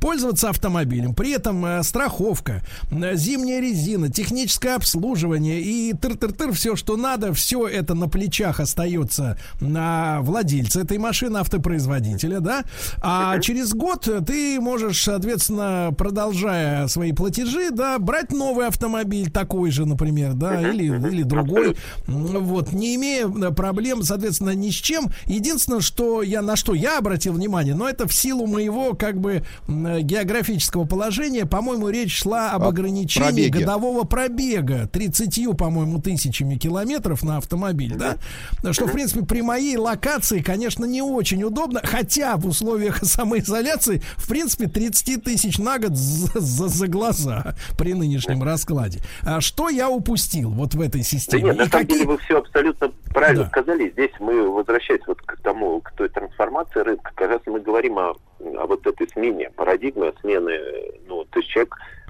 все больше и больше будет предпочитать использовать автомобиль как гаджет, а не владеть им. И, э, соответственно, наш сервис Mobility как раз и отвечает на вот эти новые потребности. Действительно, сейчас э, сервис э, вообще, особенно, знаете, в текущей ситуации, это вообще э, Hyundai Mobility, это, наверное, самый безопасный способ а, вообще получить новый автомобиль э, в пользование, потому что здесь вообще контакта с людьми нет. Это полностью цифровой процесс, и вы, загрузив приложение, авторизовавшись, вы просто можете подъехать к машине, открыть с вашего телефона, без всяких передач ключей, без всяких подписаний документов, э, с вашего телефона открыть машину и уехать на новом автомобиле. Вот это вот, я считаю, такое, ну, интерес. И, конечно, конечно, отличие от кошеринга есть, потому что кошеринг, он, это чистота использования, да, и там очень сложно сейчас в текущей э, ситуации проследить там за дезинфекцией и прочее. Да, в нашем же случае наши машины стоят на территории дилерского центра, в случае любых каких-то там э, нюансов, э, то есть дилер всегда, согласно всем требованиям э, по безопасности, может привести машину в порядок. Но глобально, глобально сейчас, на мой взгляд, получить э, автомобиль максимально безопасным можно через Mobility. Алексей, Поэтому- ну вот а можно, а можно иллюстрацию короткую на примере какой-то модели, вот сколько она получается сейчас? э, Ну, смотрите, э, ну, вот, вот допустим, год? допустим, мы берем, мы берем ну, автомобиль, э, допустим, Санта-Фе. Санта-Фе это флагман сейчас нашей линейки, да, стоимостью, стоимостью там э, 2 800, 3 миллиона рублей. Да, это с полностью полной, э, по- с полным оснащением. Вот э, зарегистрировавшись в приложении, вы можете а, за 45 тысяч рублей в месяц. В год. Без всяких предоплат. В год? Нет, не в год, в месяц. В месяц. Соответственно, получить в месяц эту машину. Вы не оплачиваете, вы не оплачиваете ни первоначальный взнос, вы не оплачиваете ни кредитов, вы не покупаете шины, вы не покупаете каска, вы не покупаете ОСАГО, вы не платите налогов, вы ничего не делаете. То есть, грубо говоря, если брать машину, то есть за год она вам стоит полмиллиона. Полмиллиона это 6 лет стоимости. 6. Без страховки дополнительно, понятно, это Да, просто чисто... 3 да, миллиона, да. конечно, сверху идет страховка и так далее. В принципе, да, здесь есть момент, что вы не являетесь собственником, но для многих людей это не останавливает. Зачем быть собственником автомобиля, зачем платить э, полную стоимость, если можно пользоваться, и через год поменять эту машину на новый Санта-Фе. Поэтому здесь вопрос в отношении, и, и опять же, сервис, ТО, все включено в эту стоимость. Алексей, вопрос, вопрос. Э, Мы сейчас говорим по подпи- о подписке Freedom, которая называется. Да, А посуточная Сити и, я так понимаю, почасовая Сити и Кантри. Эти варианты подписки, когда, э, когда можно ждать в вашем сервисе? Они у нас доступны. Сити мы планируем запустить летом. Сити планируем запустить летом, а кантри сейчас уже доступно на все пять моделей нашего бренда. Да, Поэтому- да, Алексей, Алексей, еще один вопрос. Не помню э, тогда, когда мы обсуждали впервые ваш сервис под названием Mobility, да, а, затронули ли мы эту тему, сейчас неожиданно вспомнил. А вот э, смотрите, если вдруг случается ДТП.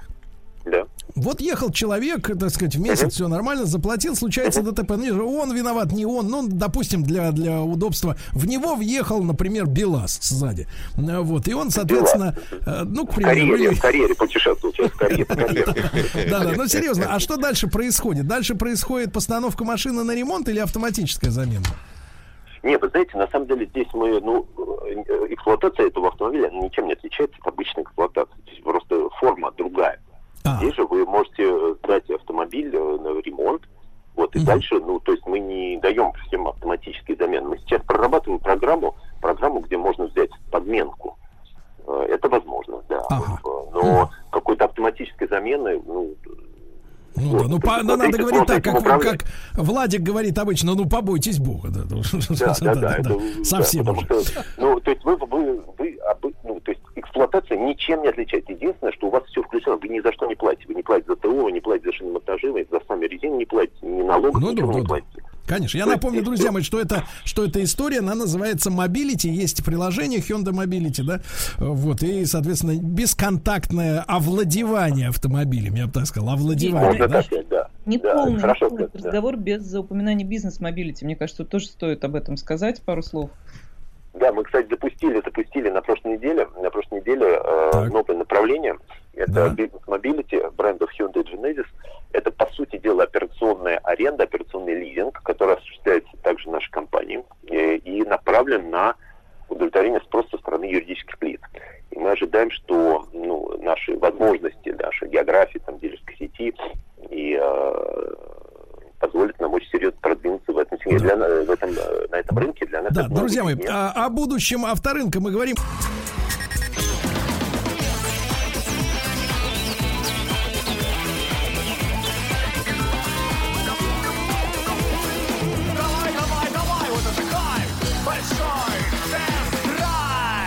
Друзья мои, а, ну что же, в условиях э, выхода и постепенного выхода из самоизоляции э, мы со своей стороны э, тоже интересуемся судьбой наших друзей, партнеров, которым всем нелегко, да, в этой ситуации. Ну и вот сегодня наш разговор о видении будущего и текущей ситуации с руководством Hyundai Motor СНГ, да.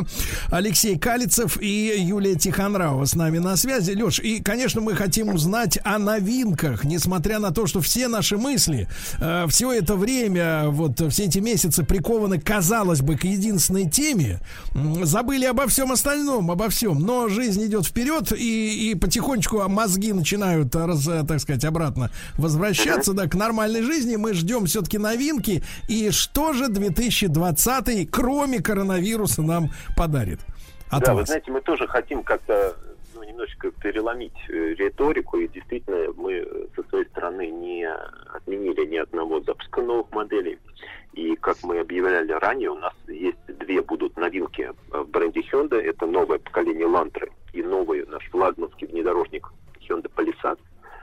А, и в бренде Genesis вообще знаковая, зна- знаковый запуск первого вне- внедорожника бренда э, GV80, полноразмерного, крупноразмерного автомобиля, и параллельно с ним э, нового поколения G80. Это все намечено у нас на сентябрь-октябрь этого года, поэтому сейчас активно к этому готовимся.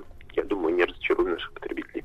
Э, И, и модели Hyundai и Genesis это все не раньше осени, да? Да, это все будет осенью, да. Э, Genesis мы планируем две модели запустить в сентябре, а вот Lantra и Palisade это будет октябрь, ноябрь этого года. Да, незнакомое слово для нашего звукорежиссера Палисад. Что это? Да. Да, да, да, да, Резной скажите. Резной, резной, но- да-да-да. Да, да, но э, это флагманский восьмиместный внедорожник, э, который это новая модель, которая была запущена относительно недавно на корейском рынке и на некоторых международных, и, соответственно, это будет флагман нашей, нашей линейки SUV. И он еще более укрепит в А, суббренде, Как, э, в кто субсегменте. адресат, э, как нам в школе говорят, кто адресат лирики Пушкина? А мы теперь по-другому. Кто адресат э, Палисада, с вашей точки зрения? Ну, вы знаете, это э, на наш взгляд, это в первую очередь наши лояльные клиенты, которых э, большое количество э, э, люди, которые вырастают из э, Тусана, вырастают из э, Санта-Фе, которые ну, расширяются, э, расширяется и семья у них расширяется, и какие-то возможности у них становятся больше. Может Поэтому быть, может быть, и сами это- расширяются потихоньку.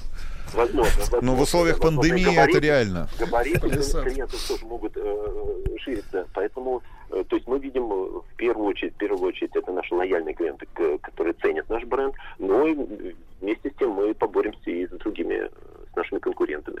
Потому что машина действительно получилась очень интересная, э, с, э, с уникальным дизайном, уникальными технологическими решениями, э, вместительная, крупная, поэтому это очень нравится российским потребителям. Алексей, у меня есть предложение к вам, а, как э, у, так сказать, э, п- п- под- господи, чуть не сказал пацифиста, этого, как его, полемиста, кто я там, публицист, вот, автопублицист, да-да-да. Так вот, надо отправиться в первый тест, естественно, в Вологду, в Вологду, да-да-да, потому что мы- да? мы туда как-то ездили, это замечательные красивые места. Там нет палисады, кроме как на здании психиатрической, э, значит, у здания психиатрической лечебницы, потому что авторы песни, они плохо знали э, российскую провинцию в хорошем смысле, но зато у всех на слуху, и там самое главное, там отменное масло вологодское. Господи Масло Иисусе. да, Масло там какое. Можно будет обратно в багажнике привезти много масла для всех. А зачем вам много масла, Сергей? Ящиков 5. Для самоизоляции. Я хочу масло. Сергей, мы обязательно учтем это, потому что э, мы планируем, планируем возобновить э, практику тест-драйвов э, и во второй полугодии, конечно, и Вологда напрашивается, вот я согласен. Конечно, конечно, логично, Как да. направление, сто процентов. М. Да. Можно, и можно еще один вопрос. Если мы говорим про новинки, про все-таки про новинки э, компании Hyundai на рынке, э, самый, один из самых, одна из самых популярных моделей. Э, Я сейчас говорю о Крете. Стоит э, ждать в ближайшей перспективе? Вы знаете, мы буквально только-только запустили новое обновление. Э, Новое обновление, так вот звучит не очень, но тем не менее серьезный фейслифт, фейслифт модели Мгм. буквально в марте.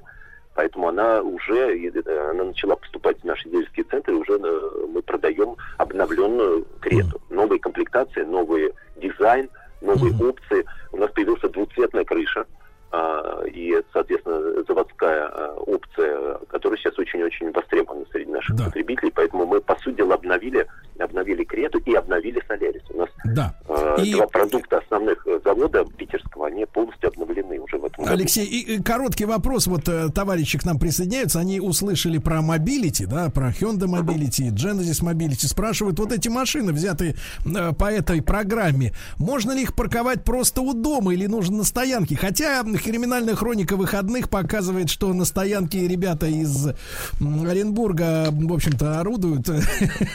Их потом пришлось, а брать. Эксплуатация машины, эксплуатация машины Hyundai никак не отличается от, эксплуата- от эксплуатации вашего личного автомобиля. Это на год это ваш личный автомобиль. То есть никаких ограничений по перемещению. Даже вы говорили про пробег. Пробег до 30 тысяч, во-первых, это существенно больше, чем средний пробег по стране. Если вы перепробег делаете, ну вы просто за него можете доплатить. Но средний пробег по России где-то 21 тысяча. Вот так, поэтому Есть машины свободные, потому что в прошлый раз, когда мы общались в студии, а, выяснилось, что практически нет в свободном доступе автомобилей Санта-Фе. Ну, если мы говорим о текущем Да, флагмане. вы знаете, мы сейчас активно, вот, э, активно будем ставить эти автомобили. В ближайшие две недели у нас появится большой выбор машин, потому что действительно все машины разобрали, а ввиду вот блокировки работы дилерской сети мы не смогли вот в апреле поставить нужное количество. Поэтому э, сейчас мы это наверстаем. Я думаю, э, до конца мая все, кто хотел, получат автомобили. Мы сейчас прям активно их ставим, выводим.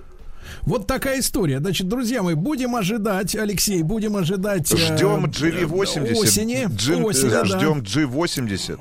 Ждем палисад. Вот, вот, да, ждем нарезной. палисад. А, я благодарю, э, благодарю, друзья мои, Алексея Калицева, управляющего директора ООО Hyundai Motor СНГ. Леш, спасибо большое. Спасибо вам Э, большое. э, Юлю Тихонраву, руководителя группы по связям с общественностью, также Hyundai Motor СНГ. Юля, спасибо большое. Друзья мои, да, ждем, ждем новые автомобили. Это нам всегда интересно. Э, Всегда ваши Рустам и Сергей. Еще больше подкастов на радиомаяк.ру.